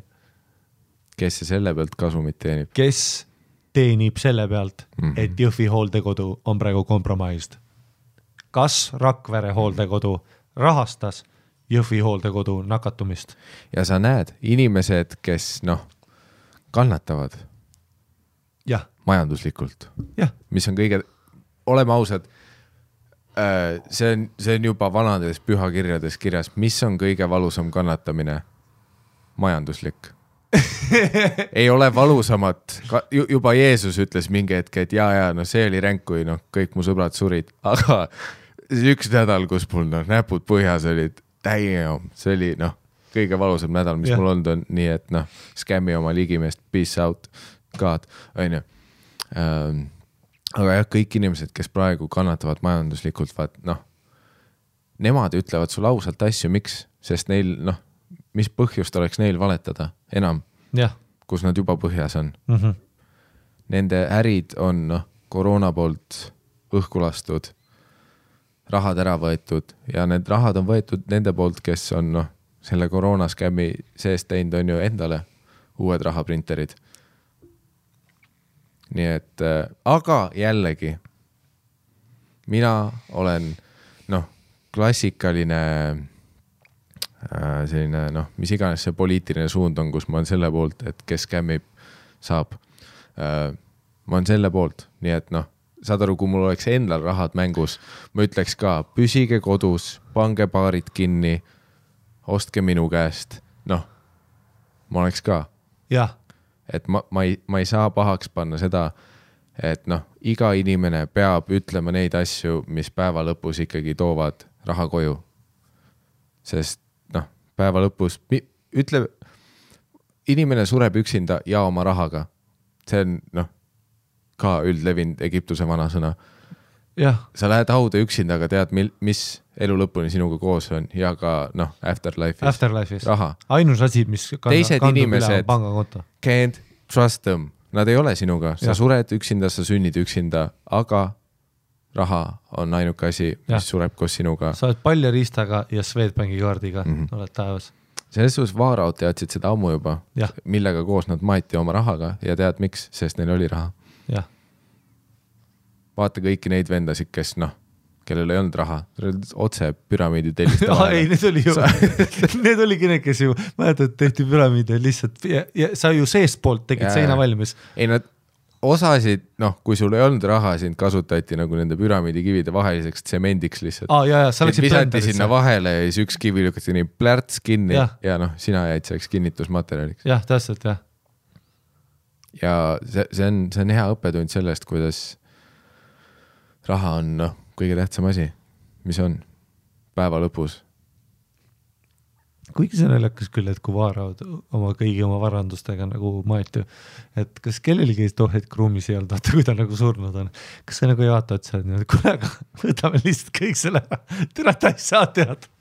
all good, lihtsalt võtan ära. seda küll nagu, et noh, et kas see ei ole, see päästaks meie majanduse. ei, ma usun, et see on alati see, et noh, alati peab olema see üks vend, kes oli piisavalt noh, deep into, et vot see segane vend, kes on mingi, ei, tal on vaja seda. Ja siis kõik teised on kõrval, no Toomas, sa tead ise ka ju, et noh, peale surma ei ole midagi edasi. Et- nagu noh, need kullakangid on siinsamas, kus tal neid vaja on? Va vaata, Toomas, teeme korraks. teda ei ole enam. kullakangid on siin meiega siis Toomas on, tal on vaja neid, kui ta kohtub selle kotkapea ja inimese kehakasjaga. ta on püha kotkas. onju, siis ma ütleks, Toomas, teeme nii korraks nii, et äh, ma täna öösel võtan, vaata tema lemmik, see mingi kuldkaelakev, vaata. ma võtan Mhm. talt selle ümbert ära, viin koju. vaatame, mis saab. kas ta teab, kas seinad vapuvad, onju, kas tuleb mingi hing, vaata, mind kummitama. ja vaikselt võtame asju. sest mõtle, neil noh, nad panid nii palju kuradi klotsi ja asju endaga sinna kaasa, nii palju klotsi. et kui lõpuks mis iganes mingi vuntsiga prantslased ja kes need vennad tulid äh, noh, Generational wealth., aastaid hiljem nagu noh, arheoloogia värki tegema, aga kõikidel nendel tüüpidel oli okei okay,, kas see kõik läheb muuseumisse või ma olen nüüd rikas mitte rikas, vaid Jah. nagu, et ma ostan ära.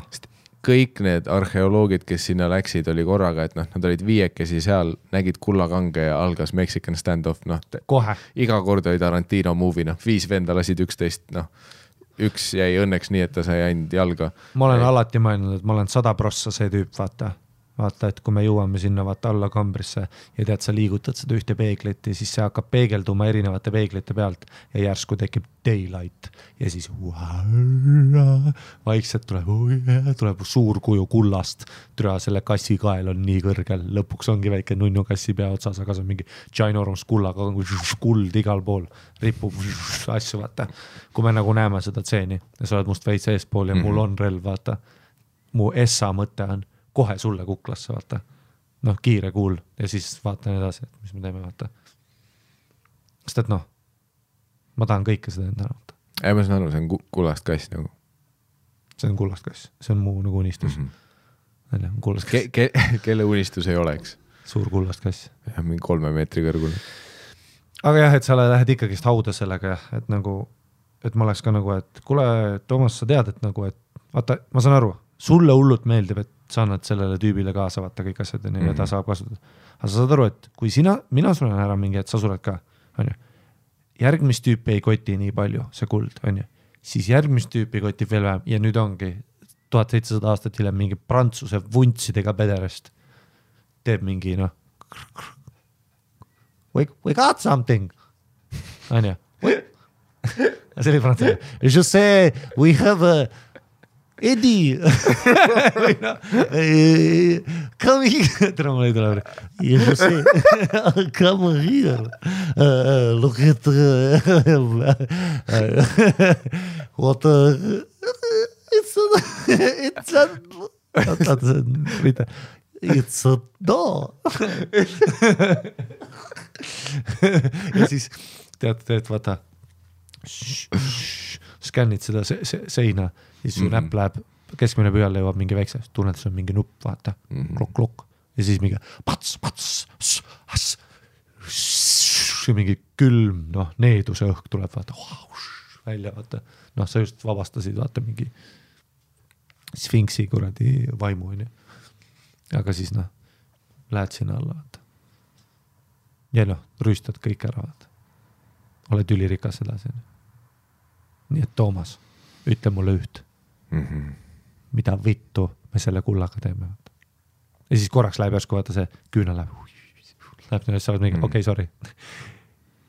Sorry, ei, sa pead ja ikka vä- väga nagu uskuma sellesse, kus sa oled noh, kambris, mis on kulda täis ja sa oled mingi, et tal on vaja seda. no skämmide skämm kirik on ju noh, kõik need Vatikan noh, rahad, noh, maksud, kõik asjad, kõik on kaetud, noh, kirik on ju noh, kõik see kuld, kõik, kõik, kõik, kõik asjad on, meil on kõik angles covered, vaata. makse ei, ei lähe. kõik on ülirikkad, on ju, on ju noh, mingid need noh, eriti mingid Ameerika vabad, mingid preacher'id, vaata, kes on mingi private jet idega lähevad noh, Mhm. mingi multimiljardärid, vaata. kõige vaesemad inimesed annavad noh, kõik oma säästud ära, vaata. on ju inimesi, kes noh, terve elu Jaa, annavad terve elu annad seda tšekki.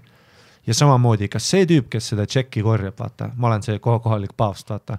ja sa oled see tüüp oma kahe lapsega, noh, te elate täielikus vaesuses, vaata. mul on Rolls-Royce sellise mesaga, et vaata see logo, mis tuleb alt välja, see on fucking Jeesus, on ju noh, kõik on bling-bling-bling, on ju, helikopteriga tulen andma asju, on ju, räägin sinuga juttu. ma mäletan, et iga kord, kui see tšekk tuleb, kas jah, aga see ei, ütle lõpuni see. Preacherile tuleb tšekk. Et iga kord, kui see nagu sa annad mulle vaata oma raha, vaata tead, sa tuled nagu sinna, no ma näen nagu hordides inimesi, kes on vaata põlvedel bent over, auguga jakk seljas, vaata ja annab sulle vaata münte ja asju mm. -hmm. ja sa ei flinch'i ka. sa lihtsalt vaatad, vaata, et noh kari pederast raisk ja siis paned amenu onju ja keerad noh selja, paned selle püha küünla, suudled seda noh, seda krooni see, on ju, see on noh, kõik on nagu, et, et sa ju tea, sa ju tead, et see tüüp on peas, noh see, et this is crazy shit. ma olen mingi kakskümmend kaheksa aastat siin hullu pannud, vaata lihtsalt kõik rahad jooksevad, noh. see ka, et see on Ameerikas telekas, on ju. oh jah, see noh, see on veel kõige suvalisem osa, et mingid vennad on kuskil treilerparkides ja nad vaatavad mingi kaabli telekanalit, kus noh, mingi vend leelotab jumalast, vaata ja all on noh, number, et helista siia ja, ja. noh, me võtame su arvelt kõik ei, seal on kirjas vaata, et call, call now, sins forgotten, call now, sins forgotten. aga see oli ka vaat noh, Eestis on ka praegu see teema, vaata, et noh, kirik hakkab järjest more powerful imaks minema. see mingi teema on sellega, ma mäletan, et Danil oli kunagi see vandenõuteooria, et äh, Jüri, Jüri Ratas on äh, paavsti käsilane või noh, midagi sellist, et Rasputin kontrollib äh, Jüri Ratast või midagi. sa ei saa aru, kui palju Veinberg sulle räägib mulle niimoodi, et kui keegi ütleb, ei te, tegelikult oleme ausad, see ei ole vandenõuteooria, see on noh, see on legit et ta on paavsti parem käsi. Äh, mingi Jüri Ratasel mingi Ice White Shut mingi organisatsiooni liige ja ja ma täpselt ei mäleta, aga Danil on nagu kõik need materjalid olemas. noh, esiteks on see, et iga välisvisiit, mis Jüri Ratas teeb, ta läheb alati äh, selles kohas, kus ta on seal linnas, läheb sinna ühte spetsiifilisse kirikusse ja see ei ole see kõige populaarsem kirik, vaat see on noh, mingi kindel see noh, mis iganes. siis ta paneb mingi kitsemaski pähe või? rohelise luteri Martini ordu rüütlite kirik on ju sinna noh, vaat sest noh, kõik vaat kristlikud kirikud, neil on mingi seitse erinevat äh, alažanri ka, üks on mingi smooth Jeesus ja teine on noh, Äh, selle nimi ärimaailmas on tütarfirmad. jah. aga noh, nad, nad ütlevad, vaata noh, kristlusel on e- eraldi žanrid, noh see äh, ordu. Trash. trash krist- kristlus, heavy kristlus äh,, melodic, dark kristlus, noh, kõik Na, nagu metalli žanrid on kristlus põhimõtteliselt noh. jah, nagu need trance'i žanrid, kus vennad on, mida sa ajad, see on Blue Deep. et noh, aga iga kord, kui Jüri Ratas on mingi välisvisiidil, esimese asjana ta ei lähe nende poliitikutega kohtuma, vaid. Aha. nagu kohaliku tema selle ususekti viimase võluriga onju. Siis nad teevad mingisuguse eri- no mingi veidrad käepigistuse jaa, ma just seda tahtsin öelda, tead mingisugune noh, kaob kuskile katakombi korraks ja siis ta pärast on alles noh, täiesti te teist värvi silmadega korraga ta, rejuvenated, jah, nüüd ta räägib Angela Merkeliga, aga Jüri silmad on teist värvi, okei okay.. pilgutab tagurpidi. pluss vaata see ka, et noh, iga nädal nagu noh, Jüri Ratas sa nagu nende EKRE klemmidega sa ei näegi, sa näed Jüri Ratast ainult ta on noh, vaat nende Eesti mingi põhi, mis need kuradi terminid on, need põhipaladinid või need noh, Äh, ta on, selle nimi on Jedi, jah, need Eesti mingi noh, Sifu, ja mingi Eesti kiriku sifu. peapiiskop. Peajedid, jah. jah, peapiiskop, Jah. mees, no need vennad, vaat, kellel on krae ja värki.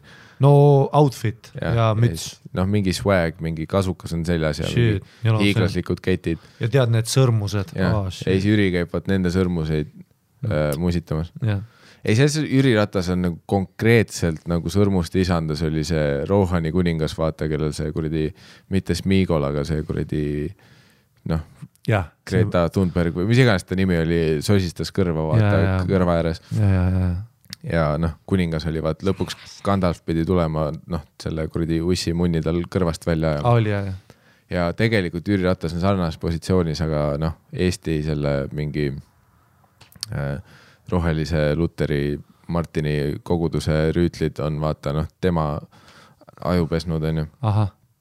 ja sest noh, sest nüüd on järjest vaat see ka, et noh, Jüri ütles seda, et no koroona oli väga raske, riigieelarve on noh nii miinuses, kui ta on kunagi olnud äh,. raha ei ole ei ole.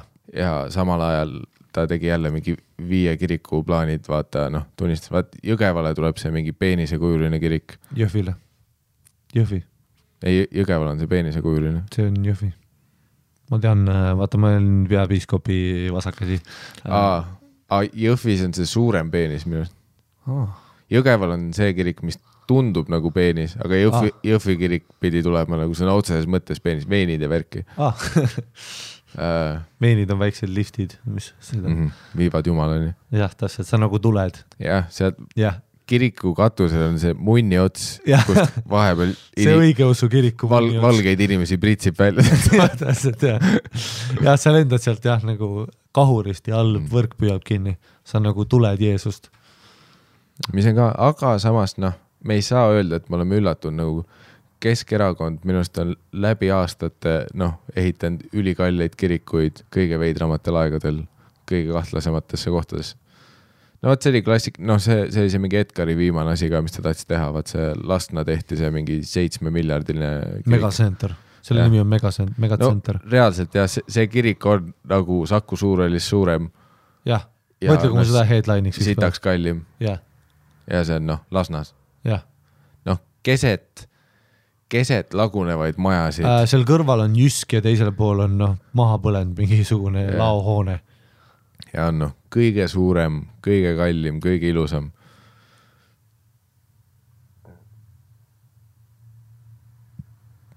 noh, see on, see on crazy, aga jällegi ma ei, me, ma ei saa pahane olla. et, et sa oled peapiiskopi sisalik. jah, ilmselt noh, millest me rääkinud oleme, kui sul on võimalus ei, samamoodi kui mina või sina oleksime peaministrid, jah, me laseks rahadega niulut üle, me teeks põhjendamatult palju comedy club'e, noh, nemad teevad kirikuid, me teeks comedy club'e. me kõik Saku teeks asju, mis me tahame comedy. teha. jah, me kõik teeks, noh, pumpaks raha. ma, meie teeks vaat nagu nõukogude ajal tehti igasse Eesti asulasse kultuurikeskus, me lammutaks selle maha, teeks igasse asulasse comedy club'i, kus Jah. on kolm ruumi, suur, väike ja keskmine. kehalise kasvatuse asemel tuleb stand-up comedy, jah, aga mitte selle tegemine, vaid hindamine. hindamine, hindamine see, et noh, kõik peavad meie videoid ja vaatama. autoriühingu liidu maks nalja teed, meile tuleb see maksta, kui sa nalja teed, noh, mingi onu teeb kuskil püändi mm, kuus naljamaks, prossa, kuus prossa tuleb ära. kalambuuri grupp Facebookis pannakse iga Selveri ost, tead, miks on iga Selveri ost kuus prossa meile või? iga toiduost, iga mm. -hmm. Maxima ost, sellepärast et see põ-, mida sa teed järtsides tihtipeale, vaatad ringi, teed mingi nalja, no täpselt mm. -hmm. tere, kus ma tean, et sa seda nalja ei tee ja kui sa nalja teed, on olnud ühed mehed, kes on nalja teinud, on ju, see on Tanel Padar. ei noh, ma las-, kui ma saan, ma ei suuda oodata, et mingit power'it saada endale, noh, mingit, ma ei tea, kust ma pean mingi otsa saama, ma tahan ka nagu üle lasta ja skämmida mm. -hmm. nagu tahaks ka mingi noh, saart, mis on ehitatud noh, mingi lastekodude ülelaskmisest või mingi noh, tõeline skämm, vaata. jah, no mingit sellist Eesti unistust, vaat see noh, klassik, klassikaline, et noh, minu maja on Elistvere loomapargi selles Ilvese puuris. see vaata, tead, kus Võsul me lähme kuskile noh, sõidame autoga randa, vaata mm. -hmm. ja siis jalutad mööda, oled nagu et mere peal on silt, vaata. ei või, mere peal Minu. ma ujun ja järsku ei saa. sest Mhm. sa ostsid nagu ja siis vaata, tead, kui räägitakse, ei põhiseaduses on kirjas, mereni peab ligipääs alati olema mm. -hmm. aga seal sildil on väike punkt. ma juba tean sellest seadusest ka, ära muretse, see kao on. ja ei, see, see on alati see. see on eraldi vabariik me, siin. mereni peaks olema, aga esiteks siin on noh, Tartu vangla müürid ees, kolm tuhat lahtist Dobermanni jah, ja noh, helikopter, ja see mereosa on eraldatud mingi klaasist seinaga, kuhu noh, linnud surevad, lendavad vastu ja siis noh, see tolle klaasist seina taga on noh, miiniväljak, haid, haid, jah. jah ta, ta põhimõtteliselt selle mere ääre nii teinud, et isegi tema ei saa merre minna no.. aga lihtsalt põhimõtteliselt, et see, aa, see seadus, et noh, kõik peavad mereni saama või? aga noh, tule sellest miiniväljast üles jah, sest ja sa mul pead on Bad. Boys kahes olema, kui nad Ameerika Jah. piirini tahtsid minna. sa, sa arvad, et see rand siin on kivine, ei, need on miinid, aga ei, minu poolest ole, ole minu külaline, mine minu miiniväljale. sul on see põhiseaduslik õigus. sul on õigus minna nende miinide pealt mereni, mis ma olen paigaldanud. sul on õigus siit üle minna ja mul on õigus sind täiesti tükkideks lasta. ei, muidugi mine siit, aga ma lihtsalt seisan ähvardavalt snaipriga su selja taga Jaa, ja hakkan kohe tulistama, kui Jah. sa lähed sellest ühest punktist üle. aa, tahad üle, mere, mine, mine, kümme, üheksa, kaheksa, seitse, kuus, viis. sa hakkad jooksma selja taga, kuuled kaks, üks. vaat see on alati vaata noh, kõik, aga see on Eestis vaat kõik inimesed, keda sa noh, endal oled mingi paremaks maininud, noh, Toomas Hendrik Irves, Lennart Meri, vaat kõik noh, kõikidele meeldib mõelda, ägedad tüübid, aga noh, ürita nende ala pealt minna mere peale, noh, Lennart Meri vaim tuleb snaipriga laskma sind. Lennart Merise Viimsi ala on niimoodi enclosed, et me sõitsime Püünsi põhikooli, noh, klassivend pring-pring, sõidame jalgratastega, sõitsime sinna tema ukse taha.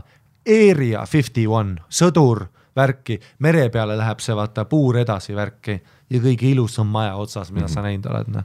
ja vaat nad teevad alati see, et see on nagu noh, sellest ma saan aru, vaat see mingi seadus, et samal ajal kui president on president, siis on noh, mingid safety ja mida iganes on ju, et siis seadused ei kehti, sest ta on sellel hetkel president no.. See on alati mingi noh, viisteist aastat hiljem vaata tüüp on ikka vaata noh, omab mingeid asju, mis seadusega ei ole noh lubatud ja selles suhtes, kui sa olid president, siis sul võib olla mingi kõige suurem karusnahafarm ja midagi. aus oleks see, et kui sa oled president, siis at the end of your term me laseme sulle kuuli pähe kohe. Nagu, et või et see ongi see diil, vaata, et sa noh, nii nagu nad Venemaal teevad. Aa, et noh Ven- Vene,, üks vend, Venemaa on kõik läbi mõelnud. Türa seal on. Ven-. Venemaal nimeta mõni Vene president, kes noh, oli president ja nüüd on rahulikult pensionil. näed, ei ole, miks, sest nad mõtlesid välja, see oli kogu aeg nagu kui noh, mingitele klemmidele sobis see üks president, nii kaua ta oli, kohe kui veits ei meeldinud enam, noh, maagiliselt kuskil noh, veidras mingis tagumises kambris keegi sai südari, kogemata tekkis otse ette kuuliauk, me ei tea. Või siis, kui nad tahtsid natuke äh, nagu noh, natuke vürtsi lisada, siis on see vaata, kus on, me leidsime su magamistoas seitseteist surnud kümneaastast, vaata. noh, sa keppisid kõik noh, su sperm on igal pool, vaata. selles suhtes nad teevad nagu ausalt, vaat meil ei ole pensionil presidente, sa oled president ja siis sind enam ei ole, täpselt, noh, lihtsalt. Mis on minu arust täiesti aus, aus asi, mida teha. ja siis vaata kõik see, vaata noh, kõik see, ma mäletan veel minu keskkoolis mäletad äh, noh, minu ühiskonnaõpetaja rääkis, oi, Vene Föderatsioon, väga põnev nagu fenomen, et mis saab, kuna vaata kaks termi või kolm termi saad teha, rohkem ei tohi, vaata onju mm. -hmm. ja siis noh, see, see seadus et- muudeti nagu kohe ära. vahepeal oli see mingi teine klemm, ei oligi. Aga ta- ta oli mingi kuu aega ju. ja siis Jaa., ja siis see äh, noh, Putin läks peaministriks onju ja vaatas aga ju see oli mingi üliväikest aega ju. ei, ta oli kaks nädalat ei päriselt, ta oli kaks nädalat ja tead, mis oli või, noh, ka aga samas see kohe reset'is, vaata, sest kõik Putin reset. ei olnud too hetk president ja peale seda sa võid uuesti teha kümme ametiaega vaata järjest. see twenty four, tum-tum, pim-pam, jõudis nagu null, vaata see, kus üks sekund enne plahvatust tõmmatakse punane juhe, vaata mm. -hmm. ta tegi täpselt sama asja, üks sekund enne tõmbas, noh, Medvedev võttis korraks üle, oli noh, järgmine esmaspäev tuli tagasi juba juhtme sisse, kahekümne neljast hakkas jooksma jälle. noh, täielik reset, aga kõik on välja mõeldud, noh ei kõik otsad on tehtud mm. -hmm. Ja noh, see on see, kust nagu me peame noh, vaatama asju onju. nii peab tegema, see on nagu the greatest scam.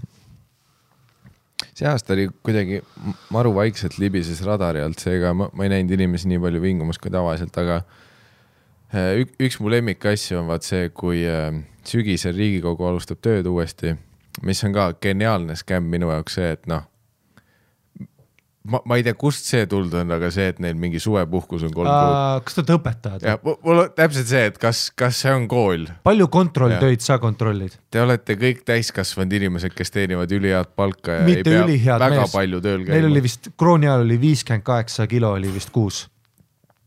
aa ei noh, ei, mis ta on, mingi kümme, kümme, kuus kuni kaheksa K või see on ei no mingi see on aus, see on lihtsalt aus, neid on kõigest sada üks, ja nad ei pea kohal käimagi. jah. Aga noh, esiteks see, et neil on suvepuhkus, mis on noh, kas sa oled väike laps, kes väsis ära koolist või? ma saan aru, et teil on noh, kõikidel mingid puhkused nagu meil kõigil kaks nädalat või midagi aasta peale aga see, et kolm kuud te lähete noh, koos õpetajatega puhkama, noh, rääkimata sellest, et õpetajad tegelikult mingi terve suvi valmistavad uusi kontrolltöösid ette või mida iganes, onju Jah.. et noh, kui palju nemad või siis see PTSD, et sa oled õpetaja onju. Äh, jah, kõik õpetajad käivad noh, kolm kuud mingi psühholoogi juures või mida iganes. ja sa nutad kolm kuud. üritavad värinatest lahti saada, aga see, et kõik Riigikogu liikmed. sa sõidad mesaga Saaremaal. pluss see, et mingi suvel ka vaata noh, klassikaline see, et mingi täiesti. Sweetest time. pask toimub, vaata mingi noh, riik on hullemas seisus kui kunagi olnud ja tüübid on mingi, ah ei kuradi.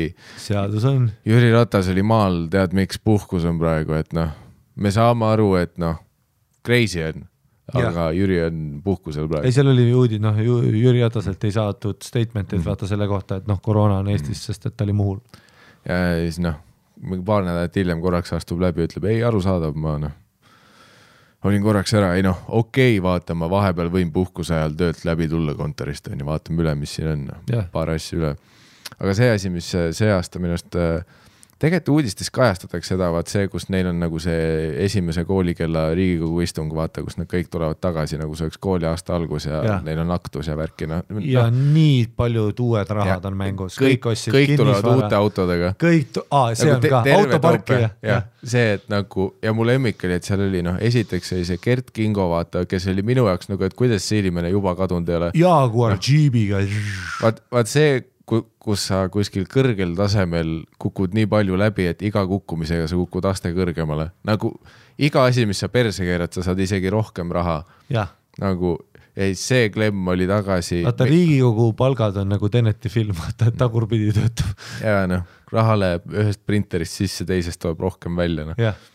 ja noh, kõik olid uute džiipidega, noh, ja kõik on see, et keegi ei ole ise ostnud neid endale, see on see klassika, vaata, et kas see läheb tema palgast maha. ei, mina plekin, sina on plekin. selleks, et noh, miks ei peaks Gert Kingol olema uus, XR, tal oli see Jaguari Jaa. maastur valget värvi, läikev valge, saad aru, Jeremy Clarkson ei olnud veel Top Gearis osa jõudnud teha selle auto kohta. spinneritega, spinnerväljad olid. Jah, ja siis Gert Kingo tuli kohale, esite-, noh, arusaadav, muidugi tal peab uus Jaguar olema. selles suhtes, kui ta tuleb, noh, peale rasket suvepuhkust me tuleme kõik tagasi, meil on uusi, noh, maastureid vaja. see oli, noh, seda oli ilus vaadata jah, ja see on mingi klassik, et noh, mu lemmik on ikkagi, et läbi aegade, mille üle inimesed rohkem vingusid, oli see, kui noh, mis iganes Kersti Kaljulaid pusaga kuskil oli, aga see, et noh, klemmid tulevad kõik uute Jaguaridega esimene september ukse ette, noh, see on mingi ah.. Ma olen suht kindel, et Kersti kuradi pusa maksis veits vähem kui see kuradi jaa, samas on ju, ma tean, et keegi tuleb kohe, ütleb, kuidas Kersti rahasid kõrvale paneb ja ma saan aru. no kõik panevad. kindlasti selles suhtes, kindlasti on Kersti Kaljulaid ka mingi Eesti saare praegu juba omastanud. et noh, tead küll see, et kui sa kunagi olid president, siis nüüd sul peab elu lõpuni üks saar olema Eestil, kuhu noh, tehniliselt inimestel peaks olema ligipääs, sest Eesti on meile kõigile, aga no tehniliselt, kuna sina olid president, siis siin on nüüd saar, mis ei on, uju siiapoole klõkk-klõkk. siin on viis tuhat obermanni, kes ujuvad, onju, ja nad ja on, on laseritega. Ja neil on laser selja peal. et tehniliselt ja rannapiir on kõigile pa-pa-pa, aga noh, see saar, noh, ei, muidugi sa võid minna sinna, aga sa noh, viis tuhat Dobermanni laseritega ujuvad ja juba vees rapivad su tükkideks. et noh, jah, see, see on meile kõigile, keegi ei keela sul minna sinna. muidugi see on Eesti ilusaim tiik, tule sisse, siin on pirajad. ei, see on, see on, I love it, mul oli jah, ühiskonnaõpetaja Mauri oli juba see, kes vihkas Riigikogu nagu, rääkis täpselt noh, ta armastas rändida nagu kõike igast fakte, igast noh mm. -hmm. summad, mis liiguvad, türa, ütles, et kui lihtne see töö on, kui absurdne see töö on, on ju, popularity kontsert, null kvalifikatsiooni on ju, igast rahvast käib, on ju, endised sportlased, vaata noh, üks hetk vaata, oled kuskil väljakul, viskad asju, on ju, järgmine hetk noh, räägid mingi noh, autoriõiguste liidu maksust, aga noh, siuksed autod all, kõigil rahad liiguvad ja see ja, ja see, vaata mulle meeldib, kuidas see, et kui palju Audacity't on selles mõttes ka, et see on kõik kättesaadav info, kõik arvud on olemas, keegi noh, ei, sa ju firma sa me- lähed vaatad, käive on pool milli aastas. keegi ei saa öelda, et see on kuidagi varjatud. ei, kõik on kirjas, kus Part auto tuleb kuhu see raha läheb. ei, see on part of the job. ega vaata, terve Riigikogu, isegi need intervjuud, tead, kui nad on noh, kõht järsku ripub ülikonnas, vaata ülikond läheb iga aasta aina suuremaks, no türa kaaviar ju fucking maitseb, onju. noh, Küprosel perega, lapsed, kõik, sul on mingid järsku USA viisad lubatud, noh, kõik puhkused tulevad Kuubal, sinna ei saa minnagi, aga sa oled seal, sul on seal ka maja, onju noh. vennad ju noh, kõik rahad liiguvad. Ja siis need intervjuud ka mul meeldivad alati ka, tead, kus kaamera võtab kinni, alati lean back, siis kohendad oma seda püksivööd ja räägid lihtsalt, noh. ma mäletan ühte ülinaljakat intervjuudel, kus, kus Jüri Ratasel oli laptop oli niimoodi, et tal oli noh, kõige uuem MacBook. see oli siis, kui ma olin keskkojas, see, kui tuli retina välja, see oli game changer, see oli esimene, seal ei olnud CD-boksi, seal ei olnud auke, seal ei olnud midagi. Ja see oli nii thin nagu paber onju, ülihaige nägi välja ka, üliilus onju ja ta hoidis seda niimoodi, et vaata tal nagu kahe nä- nimetissõrme ja pöidla vahel see rippus nagu krediitkaarti vaata mm, Mhm. -hmm. rippus ja dented as fuck oli see vaata, et uudistes ju need mõnid no, autoparki alati tehakse pilte noh, nad ju kõik näitavad ära kõik mm raha, ei kõik noh, ei, kõik on kirjas, palju Kõik see on kirjas. auto maksis, kelle eest see ostetud oli. ja, ja, ja ei noh, seal selle läpakaga ta ütles ära, näitas läpaka, ta ütles, näe lollid, sina, sina maks. see on kõige parem, see päisepäeva ajal. Okei okay,, lähme, lähme, lähme kusagile siis. ei, me noh, meil on väga tugevad äh, poliitilised ideed äh,. me oleme väga äh, selline konservatiivne podcast äh,. on ju, et äh, me toetame raha tegemist. me toetame skämme ähm,. kui teil on endal mingi skämm, kirjutage meile meil, kuidas te Mm. teete seda. noh, me ei, jälle anonüümne, aga räägi noh. selles suhtes jaa, vaata, et tihti on nagu noh, mul on tunne, et paljud inimesed ei ole aru saanud, et noh, me oleme aastaid juba tegelikult majandus podcast, et eh, tihti ikka meile noh, üritatakse praegu kirjutada pigem oma suhetest ja seksuaal mingi vahekordadest, mis podcast'i nimi on? aga eh, julgelt selles suhtes räägime noh, avameelselt nüüd rahadest ja kuhu meie mahume selles suures pildis? mm. -hmm. kuhu mina, mul on midagi, mingeid ideid. ma hoian suu kinni. noh, kuhu mahub tussisööjad aastal kaks tuhat kakskümmend sellesse mitmekülgsesse maksude skämmi? kuidagi kuskilt, jah, räägime rohkem rahadest, kirjutame rohkem rahadest jah. et näiteks noh, näiteks me võiks ka mingi saate teha. kaheksasada tonni saada näiteks. mm. -hmm. isegi, isegi see saade võiks saada kaheksasada tonni. no ma olen peas mõelnud, et kaheksasada tonni, et ma saaks teha mingi noh, paar projekti ikka. no see on, see on tagasihoidlik, see on mu mm. -hmm. nagu miinimum. et kui mingeid projekte tahad teha. no midagi kindlasti annaks teha, natukene, äkki mingi uus mikker või midagi. kes teab, noh, üks videokaamera, ma ei tea, üks GoPro. kaheksasada tonni ja me saame tasuta võtta endale produtsendi. üks koma kuus, üks, üks koma kuus, siis me nagu räägime, et Mhm. mm. te näete tegelikult juba noh, tõesti rohkem pingutust võib-olla sisu näol. Äh, ei no vaat, mis praegu noh, tuletab meelde, et äh, meie väga tõsine abipalve üleskutse, mis oli leida enda Young Jamie ehk produtsent kaldkriips Ori siia stuudiosse äh. tere küll, kui kergelt nad kukuvad, need lauad, ma lähen nagu õrnalt. näed ku,, kuulete, see stuudio laguneb, kui me oleme kahekesi siin. Selle laua oleks võinud keegi kinni püüda praegu, aga noh, esimene kandideerimisvoor äh, lõppes äh, sellise tõsiasjaga, et äh, paljud ja võiks öelda sada kümme protsenti kandideerijatest täpselt ei saanud töö olemusest aru. töö olemus on see, et me otsime inimest, kes teeks tasuta ülihalbadel kellaaegadel meile tööd. Aga paljud kirjutasid meile selle nurga alt, et nad tahavad meie kolmandaks sõbraks tulla. see ei ole see, mis me otsime. me, me, me ei otsi sõpru, me ei taha sind inimlikult kohelda, me ei taha su nime teada. sa ei saa mikrofoni, sa, sa ei, noh, me õmbleks su suu kinni, kui meil oleks see võimalus. me tahaks sellist nagu, tead, on need äh, Dominatrixite fuck dog'id mm. -hmm. vaata, kus on noh, see lateks lateksmask, lukk läheb kinni ja ainult suu, kus saad, noh, suu ja auk on olemas, mm. -hmm. et me otsime seda inimest. väga palju vahvaid inimesi kirjutas, et lähme kohtingule, ma tahaks, ma tuleks teie kolmandaks saatejuhiks, ma tahaks teie sõber olla. noh, heli ma ei ole kunagi teinud, videost pole kuulnud isegi. mis noh, kõik väga head pakkumised, aga need jäävad rohkem Raadio Elmari tutvumiskuulutustesse. et noh, meie otsime räpast orja kes teab kõike, jah, kes on ülipädev nii audios kui videos ja noh, selle kohta me tahame kõike tõestust, mitte seda, et aa, ma olen noh, nutikas inimene ja ma võiks asju õppida. hei, juba kustutatud. sa, sa võiks ennast täiendada ja õppida asju, ei, me otsime inimest, kes teab kõiki sest asju. me täiendasime ja õppisime ka, tead, mis tuli või? me tahame inimest, kes teab juba kõiki asju ja ta on nõus tasuta tegema neid, ta ei räägi, ta noh, ei vaata isegi silma meile mitte. ta on nurgas, meil on siin väike voodi sulle. nurgas pimedas, see ei ole tasustatud positsioon ja sa pead kõike oskama.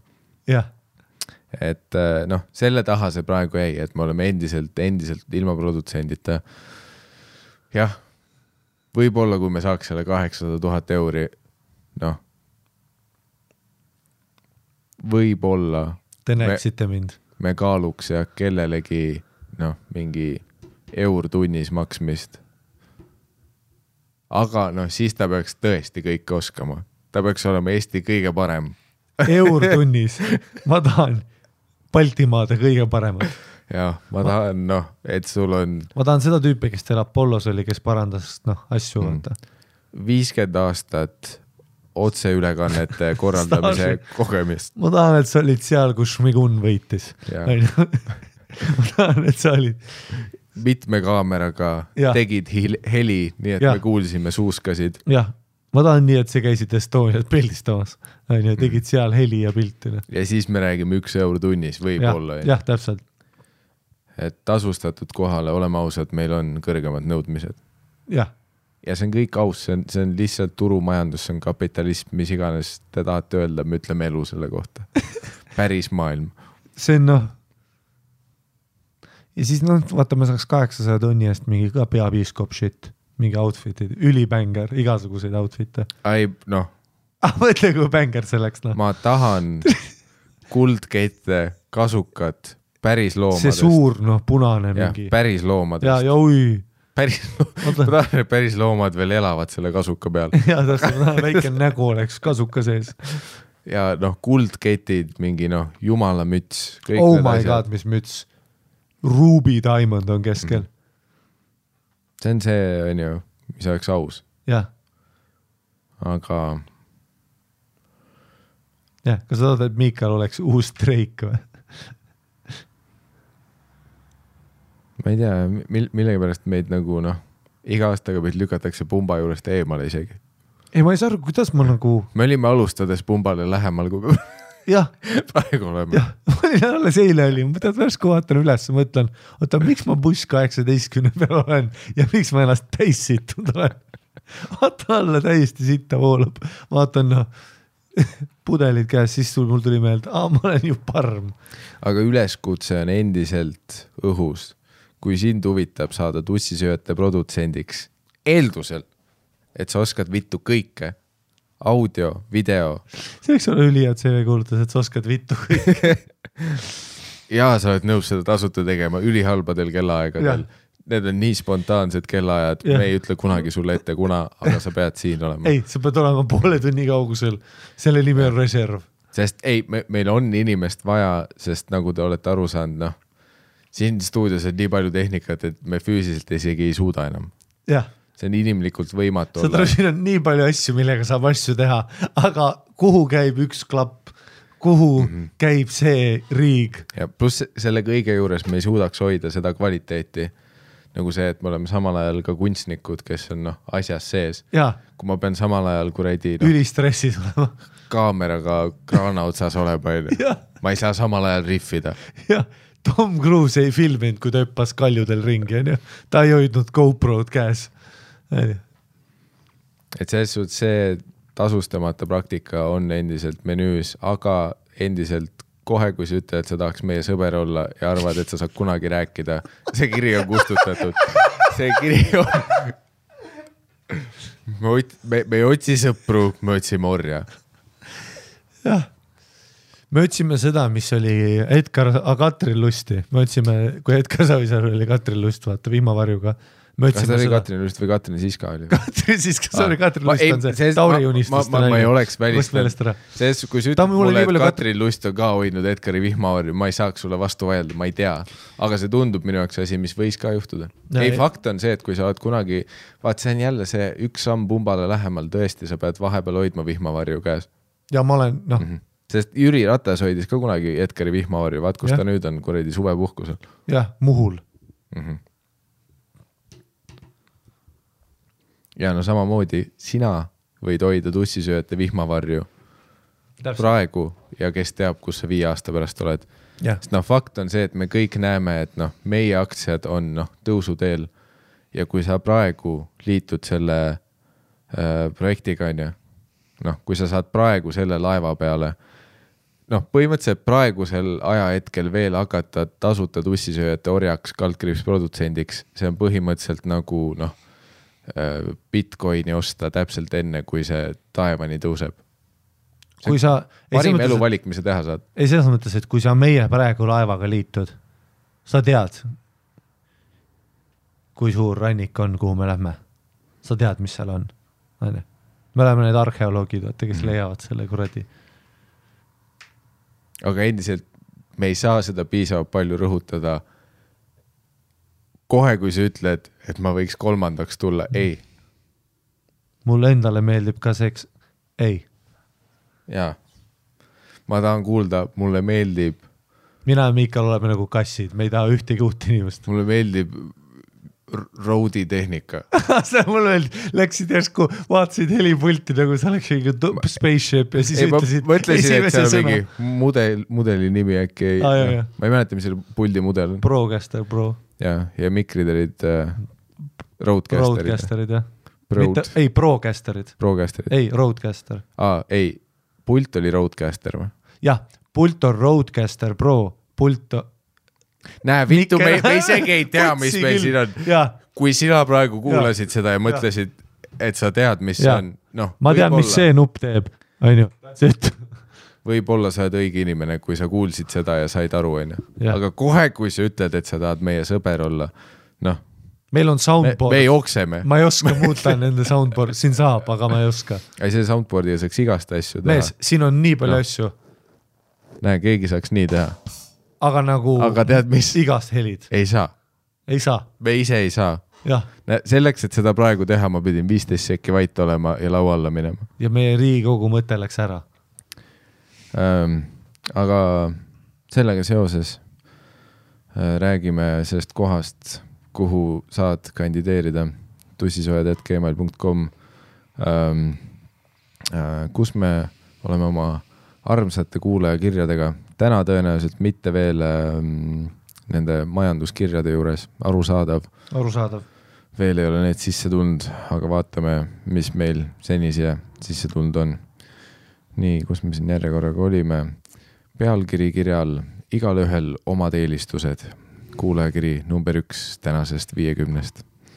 tere, Miikal ja Harri, viskan õhku ühe kiire küsimuse vastassoo esindajatele. kuidas suhtute erinevatesse neetidesse, kas need on erutavad või ei ole sellel absoluutselt tähtsust?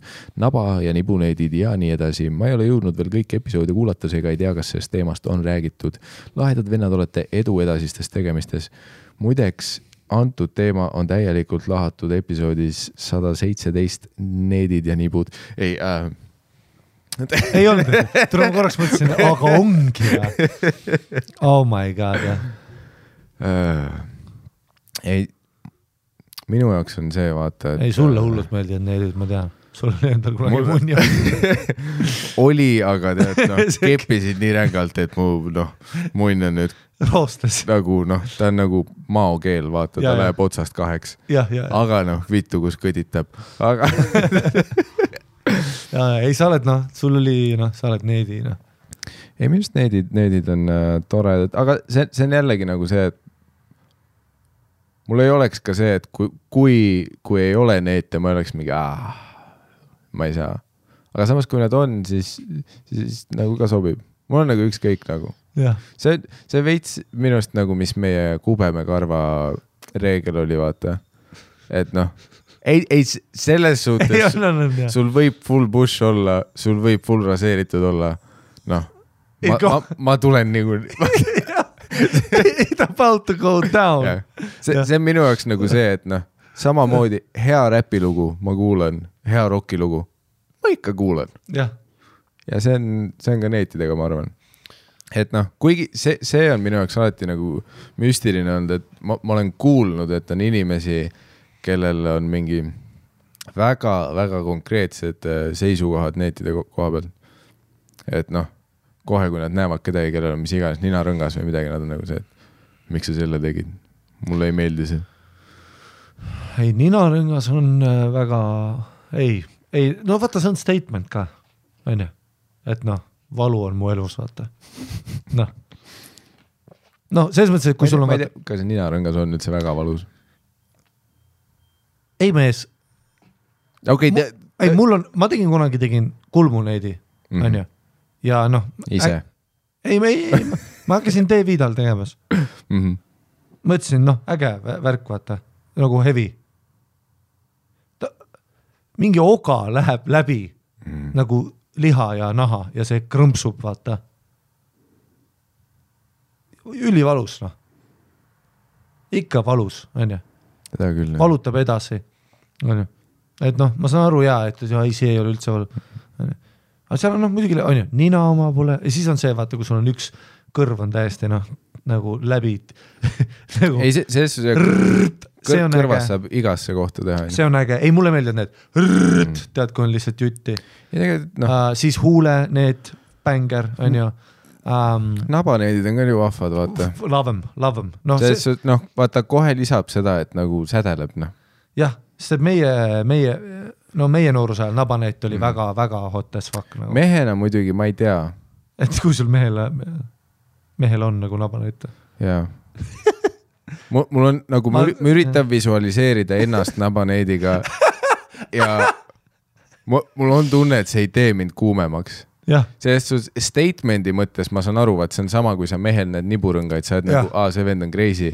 Ja noh, ta tõenäoliselt noh, kepib pea alaspidi, onju. jah, ja noh, igast lahedaid asju, aga nagu siis ka mehel nabaneid töötaks, kui sul on ka nibuneedid. vaat siis ma saan, aga mõtle, kui oota, sul, mul, ma panen pildi tasku kui sul ei ole nibuneid, mõtle onju, kui, kui noh, põhimõtteliselt sina onju, ka. tühi selline molbert, ma ma, ma ei tea, täiesti vale termin, aga noh, see noh, puhas A4 onju, sul momendil ei ole väga palju augustusi onju. Mhm. ja mõtle, kui sul oleks ainult nabaneet ja sa oled suvel rannas ja noh, nagu läigib vaata päikese üks käes. nabaneet. nojah, ma ei tea, kas mitut saab ka teha. mõlema, mõlema, mõlema. mõlema, mõlemasse nabasse. ai, tähendab, ma mõtlesin korraks nibuneetide, sorry. kõik olid korraks, wait up, te ei ole kunagi öelnud, et Haril kaks naba on või? muideks ja me arvasime, et kõigil on, aga, aga vaat noh, siis nagu kui ma see üritan kellegi auto see on väljast või? Ja kellegi auto väljas okay., tead küll noh võti jäi pagassi või midagi. ja jah, kui sul on mehena ainult nagu, ainult nabaneid, ei, nabaneet mehele ei saa teha. ei ma usun, et saab, aga noh, see on nagu riskantne minu jaoks. no näiteks no äh, äh, mu sõber Marju äh,, Mairon kunagi tegi äh, keeleneedi, Mm -hmm. mis ma olin on the fence about ja vaata, kui me, ma panen pildi kohe tasku, kui ma mõtlen, et mu keel nagu oga Mm -hmm. läbi ja kartul teeb ülipalju haiget. kuum kartul rekib mu suu ära nädalaks vahest. ja suu keele keskelt lihtsalt atsa läbi ja paks nael mm. -hmm. läbi. kuuled seda krõbisemas oma keelt Mm. ähm,. ma ei su-, aga noh, kui mul, kui kellelgi on see, noh, Biffil näiteks on ju, see on päris hea ähm,. On ju, siis on, on ju, et noh. nüüd, kui ma mõtlen ja mehena nabaneit on võib-olla kõige raskem neet, mida pull off ida. kind-, no jaa kõik, mingid noh, kõik, mis näos on nibu omad, munni oma on ka isegi lihtsam pull off ida, kui see, et sul lihtsalt nabaneit on mehena. see, ei mees, isegi gei mees ei tee nabanetti, sest noh, mis ma olen, ei, see nagu et me, meeste kõht nagu ei ole nii selline juicy noh, jah, jaa no vaata see, et kui ongi vaata, mäletad, kui hot oli nagu see osa, et oli kõht on paljas, mingi suvi, noh Jaa, pruun noh, ka vaata, mingi et noh. Pärnust vaata, no see on see naiste põhiteema, et nende särgid on noh, alati lõpevad dissi all ja siis, ja siis tead, noh, ja siis mingisugune ilus nabaneit, vaata, mm.. jesus, noh, see on ikka noh, see oli fire, noh.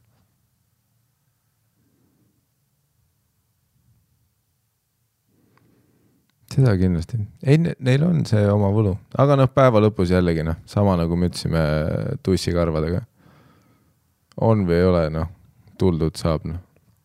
see on see kuldne, kuldne reegel. siis noh, suguelundineetide probleem on lihtsalt see, et vaata, et, et noh, kui me räägime keelest, Mm -hmm. ei no ma tean ka ikka Biffe, kellel on see, tead see kliitori see rõ- rõngas, vaata. ei, see saab igale poole panna. ei igast asju lapatsite külge, kliitori ei, sa saad noh trrrt teha ka nagu. perseaugu ja tussi vahele saad ka ühe suure rõnga saad panna. kinni panna kõik asjad. vaat see, et ta ühendab seda landing strip'i nagu. sa saad noh juusturiiviks teha seal, kui sa tahad, onju, sa saad nagu selles mõttes, et noh, sa saad teha selle nagu, ei no selles mõttes, et noh, seal on see punkt, kus ma nagu olen nagu, et kuule, aga ma ei saa enam sisse, vaata, et siin on nagu prison break, vaata, et siin on see kliitor on seal puuri vahel, vaata, või, või, või, või, et noh, et, et, et jah, et, samas ma ei kujuta et ette, see, see võib ka lõpuks, nagu noh, mingid noh, võtmehunnikut või päris funky olla ikka noh. mis asi? ma kepin mingit noh, expressions'i seda. ei no kui, kui, kui, kui ta on seal nagu üleval, vaata noh, rohkem nagu kliitori kandis ja ja, ja no see on nagu, mm. -hmm. sest nagu ta, see on isegi tavaline, seda on, aga lihtsalt ei, on seda ma, seda, seda ma olen kõige rohkem nagu kuulnud, onju, et noh, aga ma tean jah, igast mm. asju saab teha, onju. aga mm. nagu mulle lihtsalt endale tundub, et kas see on nagu, nagu noh äh, aga samas ma olen nagu kuskilt lugenud jällegi või, su- võib välja mõeldud olla, aga et need osadel naistel see kliitori ne- need nagu pikas perspektiivis siis hakkab nagu mingi mõnu juurde tekitama või? No see on see, et noh, panid lihtsalt munni nagu vastu lauda ja siis haamriga peksad, küll sa midagi tunned, vaata. et see on nagu, see on see, et ei, sellest ma saan ka aru, et kui su kliitor on nagu, et sul ei tule seda orgasmi, ei ole kunagi tulnud, siis see on nagu see, see davai, ma panen naelaga läbi siit. ei, ei ma, ei mõtle nagu tegemise ajal. et sa karistad ära, vaata, ei, ma saan aru jah, et noh, hiljem annabki. Mm, aga no ma saan aru, sa nagu noh, sa nagu Frankensteinid teda, vaata, paned polli talle pähe lihtsalt. kuigi samas asi, mida ma ise kardaks, on, ma, ma ei tea, kuidas see juhtuma peaks, aga kui su kliitori nagu neet või kuradi rõngas jääb kinni millegi taha, Äh, suur probleem juhtub, et oletame, et su noh, trussikud mingil põhjusel narmendavad, sest noh, ma ei tea, mis tämmi sa teinud no minu kulmuneet jäi padja külge ja tõmbasin ära mm. -hmm. koos nahatükiga. tuli, tuli ära. Aga see oli nii steriilne, paranes ülihästi ära, aga mul on nii arm olemas sellest ja noh, kui kujuta ette, et ei, ei. et su kliitor jääb kuskile kinni ma panen pildi tasku. mingi õmbluste taha. jah, unes on just kõige raskem vaata, sest siis sa nagu ei taju seda ja sa jah, sest et vaata su keha ei ole geneetiliselt adapteerunud sellega, et sa hakkad ennast augustama ja tekitad konkse juurde, kuhu saab kinni jääda, onju. meie uni ei ole see, jah, uni, uni on see, no täpselt nagu vigastustega, vaata. noh, õlg on sul täiesti pull. old school treeneri hääl, mul järsku tuli. mul tuli täiesti putsis suusatreener, kes on erus. ei no poisid, kui teil nabaneet jääb kinni.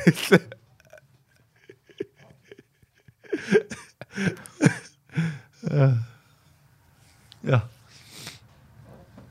jah. Mul on hea tunne, et nagu, kuigi ma ei tea, ma korraks tahtsin öelda, et naistel on nagu needid erutavamad, aga sa- samas jällegi äh, no ja seda, et sulle meeldivad naised. See- võib-olla ma vaatan selle nurga. aga siis sa näed siukest naba näiteks, tere, see tüüp on fire. My Fiti röövistus, ja lähed sauna, näed ühe tüübi nabaneet lihtsalt sillerdab, sa oled noh, riist kõva saunas enne kui sa aru saad, siis oled mingi, muidu mulle nagu Joosep Järvesaare meeldib, kuni ma nägin ta nibuneeti. ja täna mõtlesin täiesti võtsis. kui ma ta nägu vaatan, mul on nagu see. jah, aga see nibuneet. nibuneeti nägin, mul oli damn. aga seda küll jah, kui sulle needid nii retsid meeldivad, ükskõik millal mingi kuradi fucking koeral on kõrvaneet, sa oled juba terve, võtsis korra crazy, sa ei sinna kuti üldse.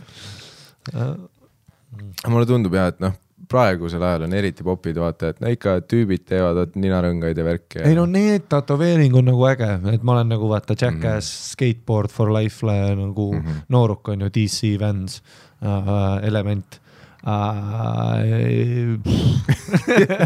noh, kuradi uh,, eks siis uh, Tony Hawk uh, ja siis Ben Stiller, ei kes see kuradi teine vend Ben Burnkust, onju noh, ma olen Ben Stiller. ei Bob Burnkust Ben. jaa, klassik Bobby Hawk.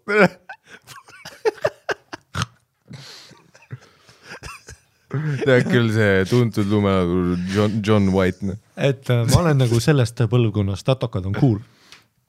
ja need on äh, vinge. Mul on see ka, tead, võib-olla ma isegi teeks, onju, ma teeks igast neete, vaata, ma teeks noh, kolm ninarõngast, aga mu probleem on see, et mul niigi tuleb vähe õhku ninast läbi praegu. mul on noh, nina vaheseinad kasvavad iga aasta rohkem kinni, lihtsalt ma ei, ma ei tea, mis teema sellega on. ma pakun, et seal on sul hullult palju karve, ma arvan, selles on asi.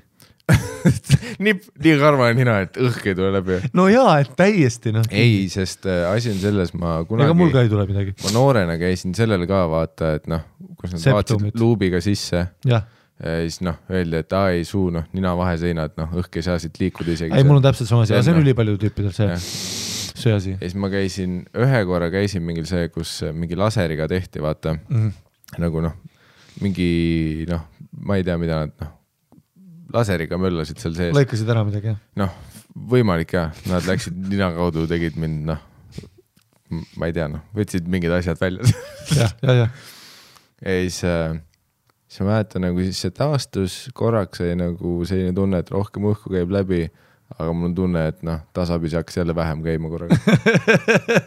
nagu keha ise oli mingi, ei, hold up, no me. too much oxygen, tere see aju tuleb noh, jah, see aju tuleb liiga palju õhku praegu, poisid. ja pluss mul on see ka vaata, et noh, puht praktiliselt nagu mulle meeldib nagu noh, ma ikka nuuskan palju, vaata jah, ei, aga selles suhtes noh, mul on noh, eriti kuna mul on noh, kõik maailma allergiad, vaata, siis no ma nuuskan suht tihti ikka, tuleb mingit tatti ja värki. ja siis nagu ninarõngaga tundub nagu noh, liiga palju tööd. Et äh, ma arvan, et enda peas jõudsin järelduseks, et jä- järgmine suvi ma naban jah, sellise, panen mingi smaragdi sinna. mul on täpselt vaat see sissepoole selline armas auguke ka naba, vaata, et ma saan sinna peita mingeid asju. ma olen, ma olen mõelnud, et okei okay,. vaata, ma ei saa, mul on kõrvaauk ju olemas ise tehtud kunagi ja värki, aga ma ei saa kõrvarõngast teha, sest sina teed kõrvarõngast, see on juba fucked up, kui me mõlemad oleme. see on umbes see, kui mina jään kiilakaks varsti, vaata, siis meil on. ma arvan, mida sa saad teha, on nagu kaks kõrva mõlemale poole. aa, nagu full Kristjan Kasearu. jah, kui sul on mõlemal pool need kuldsed või siis mustad, keegi ei või saa mustad, öelda, et sa mustad. tegid minu asta küll, või kui sul on mõlemal pool vaat need rippuvad eh, ristikesed täpselt, mm. -hmm. see Jared Leto look. Ja noh, ilus nägu ka. siis kaelatätoveering ja Ahah. mingi monst-, Monsteri käpp ahah, mm.. ma ei tea, miks ma Monster ei suuda öelda. Münster. ma mõtlesin Mont-, Monster. mu, ei mu järgmine look on, ma tahan mingit, ma tahan ka mingit sõrmust ja ma tahan kuldketti, noh. ja siis noh, siuksed ja siis tuleb mingi käetätoveering on järgmine, vaat nagu Kristi Riia tegi leegid käe peale, ja, ja, ja, see oli cool. ja, ja cool, ma arvan, et sulle noh, mingi snake on ju, või no praegu on need popid, vaata et äh, lihtsalt värvid käe mustaks. nagu noh, terve käsi on lihtsalt musta tindiga tehtud Jah. üle. aga teeme nii, et Patreoni, davai, Patreoni rahadest teeme mulle, vaatame palju siis, kui tinti see saab, kaheksasada tonni tuleb. jah, siis ma teen ennast ei, see tätoveeringud on kallid ka, vaata, kes me oleme siin onju. ma vahetan värvi. Kas me oleme Riigikogus, et me saame tätoveerida ei, seda küll, et kui seda full musta tehakse, vaata onju, Mhm. kas ma olen näinud küll, kas nii ei saa lihtsalt teha, mõtle kui tüütu, sa pead kõik need poorid läbi tõmbama, tõmbama onju, vaata, tin-, kas nagu seal on mingi laiem brush ilmselt ei ole, aga kas nagu, kas nii ei saa, et ma lihtsalt tipin oma käe kuskile pütti. kas nõelatera suuremaks ei saada? jah, et kas jah, nagu peindis vaata. mingi haamriga, jah, mingi terava või jah, kas ma haamriga. mingi pütti ei saa lihtsalt kätte panna, mingi happeline pütt, mis noh, kõrvetab naha ära ja lisab mm. seda mingeid asju. sest et see tundub küll tüütu, vaata, et sa vähemalt sa ei joonistagi, ma lihtsalt mingi, aa ei tee full, full, full, full. teed noh, tetrist seal lihtsalt järjest tood alla. sulle noh, mingi kaelatatoke, mingi sõna. Ma nagu nähtavasse kohta ei taha või noh, sellisesse vaata, mis äh, ülikonna alt väljas on. see nagu noh, ma ei saaks Riigikogus olla niimoodi, seda küll jah. et mul on täpselt vaja seda, et siis, kui ma ülikonna võtan seljas, siis sa näed igast neid madusid. sulle teeme selle, mis oli Blade, Blade Trinity's vaata, vaata Huule huule sisse. huule sisse, ja nagu Bämmar Keeral ja ta tüdruksõbral olid. jah. siia alla teeme selle. See on cool. mm.. ja siis teeme mõlemad nagu selle äh, kuradi Disturbed'i solisti selle ka vaat, kus alahuule, vaat see vahes on see mingi üks äh, kuradi oga väljas. see on nii valus. mul läheb pilt tasku kohe. ja siis en- enne, kui sa aru saad, me oleme see kuradi Crazy Towni videost. jah, kas tollel tüübil oli nabaneid? ei, tal olid nibuneidid palju. ja nabaneidid ei ole, aga noh, näed jälle äh, vastatud äh, väga adekvaatselt äh, tähtsatele küsimustele. Neidi küsimus nüüd äh, on lahendatud antud jutusaates. vaatame, mis meile veel kirjutatud on. lõpetage mulle oma foorumite saatmine, et siin veel elu toimub, ei toimu. Ma vaatasin ja. läbi, kõigi me- me- recent me- poster oli kuradi sama inimene. meie eelmise nädala episood tõesti tõmbas igast äh, tundeid üles inimestes, noh, inimesed tegid uusi foorumeid, inimesed ütlesid, et vanad foorumid elavad, aga noh, see kõik me teame, oli appikarje. ja noh, miski ei ole. Sahver on surnud või tegelikult Sahver on mingi firma. Laske la,, laseme kõik koos minevikul minna Me,, meil on kõige valusam, onju. jah, minul ja sinul on kõige valusam, aga tead, me üritame lasta sellel kõigil mis me teeme ühe kirja veel või? teeme siis ühe kirja veel. teeme ühe kirja, aga kui see väga pikk on, siis ei tee. ei ole väga pikk.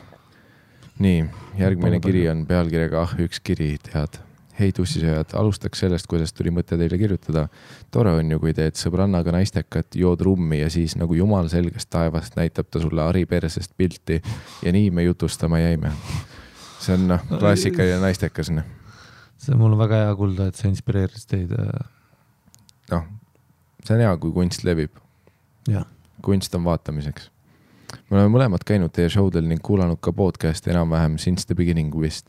Seega otsustasime nüüd, et let's get straight with you guys. esiteks selline küsimus, kuna ühel meist on juhtunud ühe öö suhte ajal see, et meespool palub öelda talle seksi ajal, et tal on suur, siis kas teil on selliseid kogemusi olnud ka naistega või oskate selgitada, miks üldse selline mees naisega voodisse ronib, kui naine peab teda moraalselt seksi ajal toetama? oota, oota, ma ei saanud aru. et noh, üks äh, noh, nad sõbrannaga. miks ma peaks alt ütlema, ma olen suur ei, või mul on, miks ma peaks sulle ütlema samal ajal? ei te, tema, tema sõbrannal oli selline ühe suhe, kus äh, mees, kellega ta oli ühes suhtes, Mm -hmm. ütles sellele sõbrannale ette, et mi, noh, ütle, sina ütle mulle, et mul on suur oh,. jaa, okei okay., nii, mm. -hmm. aga see on ju bängar. no selles suhtes küll ta, ta, ta noh, ilmselt ei öelnud, et ütle lihtsalt, ma loodan, et ta ei öelnud lihtsalt, ütle mul suur, noh, ütle nagu noh, noh, ütle nagu positiivseid asju, vaata. aga samas äkki ta ütles, noh, ta andis skripti ette, sina ütled, sul on suur. veel lihtsam. ja ma tulen no sa ei pea rihvima, sa ei pea seksikas olema. täpselt selles suhtes sa ei pea enam ise mõtlema, mida öelda. ja pluss, kas sa tahad öelda, et yeah, that's it või, no see on ju noh, see on ju nii väike request, vaata, ma saan aru jah, et vaata umbes noh, sa ei saa pea peale las ma sitan sulle suhu, vaata, see on nagu noh, see on raskem. või noh, see on lihtsalt noh, ma pean kauem rääkima seda, kui ma olen nagu, et aa, et kui sa lihtsalt ütled, et mul on ülisuur riist, ma plahvatan, siis äh, noh, ma ei tea, ma, ma ei ole nagu vastupidises olukorras olnud, et mulle oleks antud äh, see noh, skript ette, et ütle seda. ma ei ole skripti saanud, aga ikka ei noh, ikka ei, aga noh, küsid ka, küsid, mis tegelikult tahad, noh, siis ikka no, no see, see ei ole sama. ütled, ma olen lits on ju, näiteks seda on ju. ma arvan, et nagu selle nurga alt, et noh, et mingi naine ütleks, et noh, ütle mulle, et mul on suured tissid või noh, ma ei tea, ütle, et mu noh, ütle, et mu vitt on tihke. tean, mul läks natuke kõvaks ka. Jesus, ei see noh, ei äh, jah, aga samas, kui, kui sa ütled mulle, et ma ütleks seda, tead mis, noh. Ma ütlen ükskõik mida, Heil Hitler kasvõi nagu, kui sa ütled mulle, et kui sa paned mulle noh kaks näppu perse, ütled Heil Hitler, siis ma plahvatan. ütle, et mu sitaauk on sitane, ma ütlen seda. Sa ütlesid, et ma ütleks ma, ma ütlen seda. jah, jah, ütle, et ma olen pederast. noh, amin. noh, et no selles suhtes muidugi vaata, võib-olla siin on see ka, et vaata, et noh, naised on nii head, on ju, ja siis noh, äkki see käib nende moraalse kompassi vastu, kui mingi keskmise või väikese riistaga tüüp ütleb, et ütle mulle, et mul on suur. vaat naised ei taha tihti valetada, no eriti kui neid sunnitakse selleks. nojah, siis sa oled, ei, see on ülimõnus, vaata, kus ma olen nagu, ütleb mulle sa tead, aga sul ju ei ole, aga ei ole. aga sul ju ei ole kõva, see kepp läheb kindlalt edasi. ega see munn selle peale suuremaks ei lähe. see mull läheb tagasi perse see munn läheb ära selle peale. see mull läheb peitu. jah, ei, selles suhtes noh, ma, ma ei oskagi poolt võtta siin mis siin, Miikael pool on selles, et ükskõik mida vaja, et life oleks good, Mhm. onju. selles suhtes jaa, täpselt, tema ütles sulle, et ütle, et tal on suur, noh, ütle siis talle ka vastu, et okei okay,, mina ütlen, et sul on suur. ütle, et ma olen ilus. jah, jah, või et mu vitt on tihke. jah, nii, ja siis selline lugu, mõni aasta tagasi käisime sõbrannaga popsus peaga jalutamas. pops, pops, pops. Hits from the bong. Pegel, pegel, fire it. aga, aga nagu ka kõik teised, see ei möödunud ilma seiklusteta. nägime tänaval ühte ema koos oma poegadega võidujooksu tegemas ja pärast kahte meetrit peale stardijoont kukkus nende ema näoli pikali maha ja sõbranna hakkas kõva häälega naerma ja seejärel sujuvalt teeskles, et ainult köhatas, nagu keegi ei oleks juba niigi aru saanud, et ta naeris. ja me siiamaani mõtleme, kui fail see olukorra päästmine oli. Ja loe edasi. ma ei hakka praegu. võite enda story sid jagada Ja, ja,, mis ja. popsus peaga korda saadetud on, neid Ja, on alati ülihuvitav kuulda. selle loo peale ma annan sulle kindlalt mingit teemanti, mis mul on. mingi vaene ema kukkus ja te naersite näkku. Bob Marley ei uskunud seda. selleks, onju. onju, rege ei olnud selleks. oleneb, kui vanad ta pojad olid. nagu kas, kas, kas see pojad võidu, olid kuuskümmend ja üheksakümmend kas kaks, see võidujooks oleks olnud nagu noh, tõsine. jah. meil on rohkem fakte vaja, kas see võidujooks oli joonelt start, mis noh, mitu? jah, mille, millest me räägime, onju, kuuskümmend meetrit, sada, ring. ja kas ta kukkus näoli, et nüüd ta on surnud või? Või nagu, kas ta kukkus näoli, tõusis kohe püsti ja kõik oli ok? noh, asjad, mida me ei saa kunagi teadma. tead ma. ja sõbranna sooviks teada ka, et äh, kas Hari on päriselt ka nii kõva kepivend, kui ta räägib. ma ei ole kunagi rääkinud, ma räägin, ma räägin kogu aeg, et munn ei tööta ja mingi täiesti putsis asju. ei, ma olen ja ei muidugi, ei kõik on fire noh, ei saad aru noh. siis kujuta. oled kõva kepivend sa ei kujuta ette ma annan selle kuradi no suhu ja multinektori maha. täna kolmeraudses või duublis Taavi Libe libisemas üle laua. oled kepivend, oled kõva kepivend. ai, ai, sest noh, meie dream teiega kuskil kokku puutuda ja jutule saada võib ju kunagi juhtuda. Õnneks kakluseks meil ei lähe, mulle meeldib rohkem Miikael ja sõbranna Laari, kõik paigas.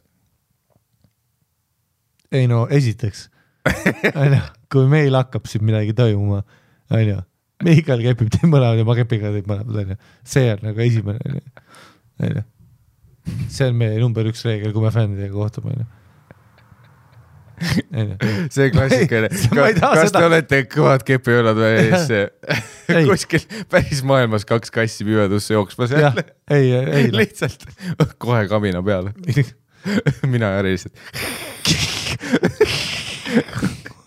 ei, sa ei saa aru, ei nii kõva kepp tuleb, saad aru, et noh, kõik saavad, see, kus keegi tu- tuleb rongis meie juurde, kohe kui me näeme, et keegi on sõbrannaga, ütlevad, et äh, kuulame podcast'i, me oleme jookseb C-vagunisse vetsu uks kinni ja, ja, olen muidu ise huvitatud ja sa tead sinna kuradi. olete kõvad kepiõelad või? jah, peatus on Pääsküla Kaleme järvel maa. jookseme lihtsalt kuskile võssa. jah, ei selles mõttes, et ei kindlalt ei ülikõva, noh igast asju ja ähm,. igatahes jätkake samas vaimus. aitäh, aitäh, aitäh, super, super, super. kurat, noh, siin järgmised kirjad, mis hakkavad tulema, türa siit tuleb noh, Fire'it ma näen juba noh, pealkirjadest. siin on noh, see on diisel järgmises episoodis, tere, me oleme nagu DLC-d ja just enne, kui see peretüli toimub, millele, millele nagu coming up pole on kogu aeg näidatud, ei no, siis on next time on, ei, ma ütlen ausalt coming, up, coming up. järgmise kirja pealkiri on noh, Venno Loosaar ja noh, ma olen juba excited. au, ma ei ole päriselt. järgmised, noh, saatja ei ole Venno Loosaar. ja, ja, aga kiri nagu on. jah, kiri on ja noh, alguses on tervist ja noh, ma, ma ei hakka spoil ima, ma ei hakka spoil ima, järgmine kiri tuleb noh, noh, tundub, tundub, et noh, sellist kirja pole varem olnud, oh tuleb, my god, see tuleb crazy, et Oh äh, noh, järgmine kiri, kus ta on siis meil mingi noh, mingi viie episoodi pärast oh my god. tuleb äh, noh, te ei kujuta isegi ette, mis kirju me siin lugema hakkame. see on noh, crazy noh, isegi praegu selle salvestuse ajal keegi saatis meile ka mingi kirja, noh. ja see on super, meil on noh, nii palju häid kirju Vardas, et noh, te ei kujuta isegi ette, et aga mitte ette. täna, no täna kindlalt mitte, selles suhtes täna ma ütlen, noh, me pingutasime üle isegi veits. täna läks noh, üle piiri juba. Et see, me ei saa seda kirjakasti nüüd noh, sellises tempos ka tühjendada, hea noh, nalja tead, meil on, et kirjad saavad otsa niimoodi ju. jah, meil on praegu kaks tuhat kuusteist kevad, ma, me tahame järgmine aasta majandusest, rääkida. lugeda üle-eelmise aasta kirju. ma tahan aastal kaks tuhat kakskümmend kaks lugeda neid majandus, neid kirju, mis hakkavad tulema. Ähm, aga kui ma juba kirjakastis olen, siis äh, teeme selle klassikalise, nagu me eelmine kord ütlesime teile, siis äh, nüüd me oleme teinud selle väikse, väikse vangerduse, kus äh, me loeme selle nädala uued patroonid, kes on liitunud nüüd praegusel nädalal meie perega. see on see üks kord, kui me ütleme teie nime ja aitäh teile ülejäänud ajast äh, arvestage sellega, et noh, me ütleme teile vaikimisi aitäh. me oleme ikka tänulikud, et olete meiega patreon.com kaldkriips tussisoojad. muideks vapustav keskkond. Patreon.com kaldkriips tussisoojad, seal on noh, seal on episoode, mida muidu ei ole äh,. hiljuti mulle keegi kirjutas ka, et jõu, et kui ma noh, subscribe in, kas ma saan ainult uue episoodi ja ma ütlen sulle ausalt, see pakkumine on nii fucking hea, et sa saad isegi eelmised episoodid, kui sa subscribe'id patreon.com kaldkriips tussisoojad.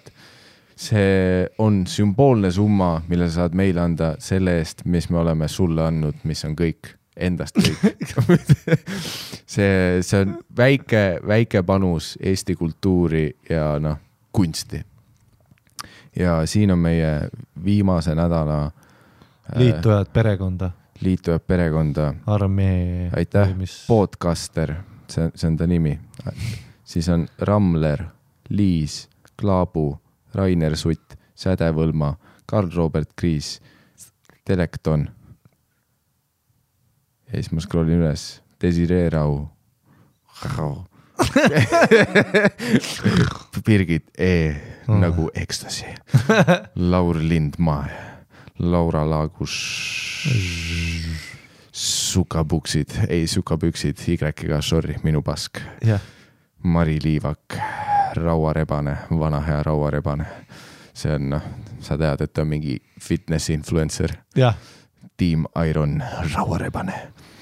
uuesti on meiega liitunud ka Alvarez, võib-olla mingi trikk, võib-olla vahepeal kadunud, mida vittu mees, aga hea meel, et sa tagasi oled. siis Hugo, fotoreps, Krislin, Nellis, Marianne, Anette, Rasmus Andres, allveelaev Lembit, Triin Puškai. mulle meeldib see formaat palju rohkem.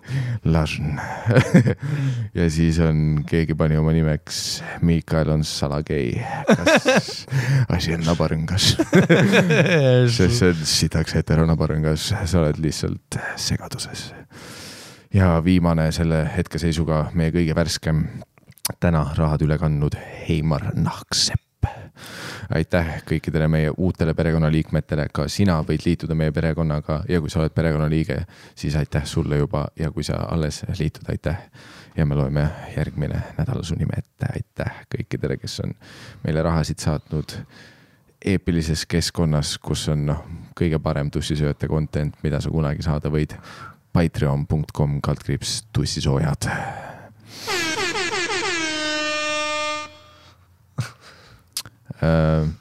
Muidu äh, nagu ikka selles suhtes äh, elu on nagu ta on, onju.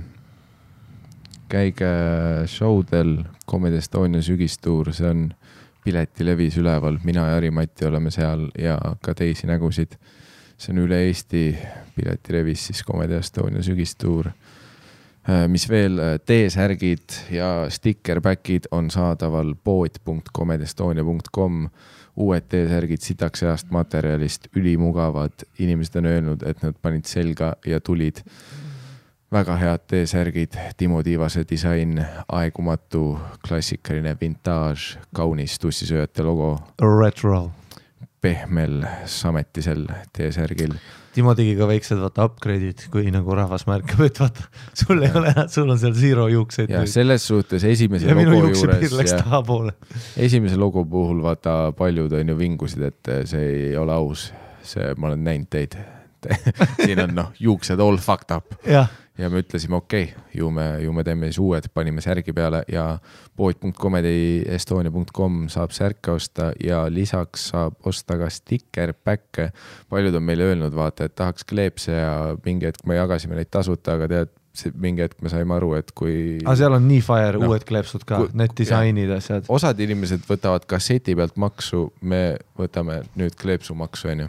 aga tegelikult päriselt see sticker-back, mis äh, veebipoes on, seal on äh, igast uusi disaine ka, esiteks sa saad need originaalsed tussisööja logoga kleepsud, siis seal on äh, mingid äh, minu tuuri graafikaga, Ari kunagise tuuri graafikaga kleepsud, siis on uued open and shut case ja nicest guys hologramm kleepsud, ei tegelikult need ei ole hologrammid, aga need on sitaks lahedad kleepsud. jah, Need on noh, rare collectors kleepsud, Jah. need on äh, klassikaliselt üliheast materjalist äh,, sa võid panna selle auto külge ja see ei tule isegi siis maha. mul on siiamaani rahakotil noh, kleeps peal Mm. no problems.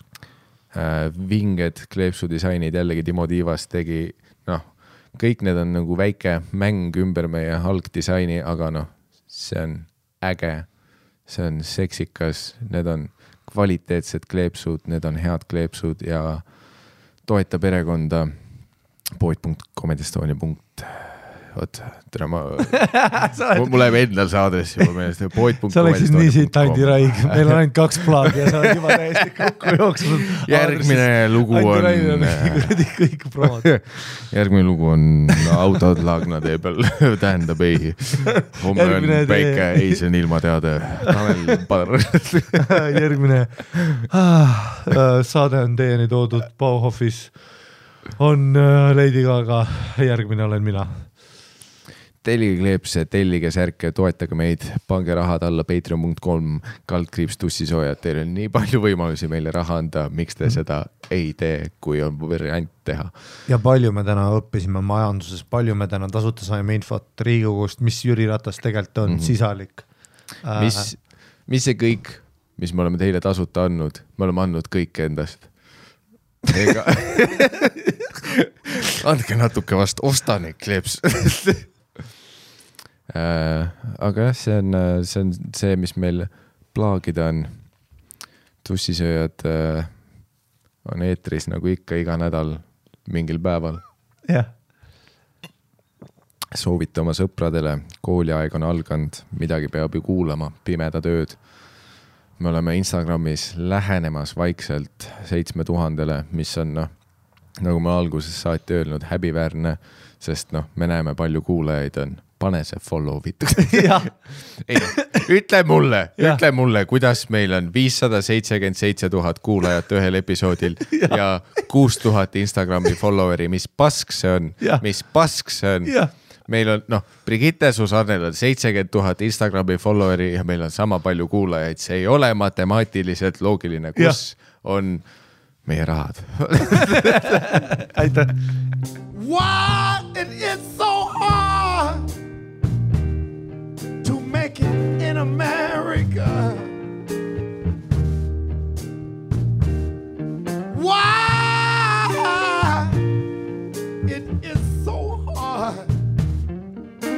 in America? Mm. A land with milk and honey.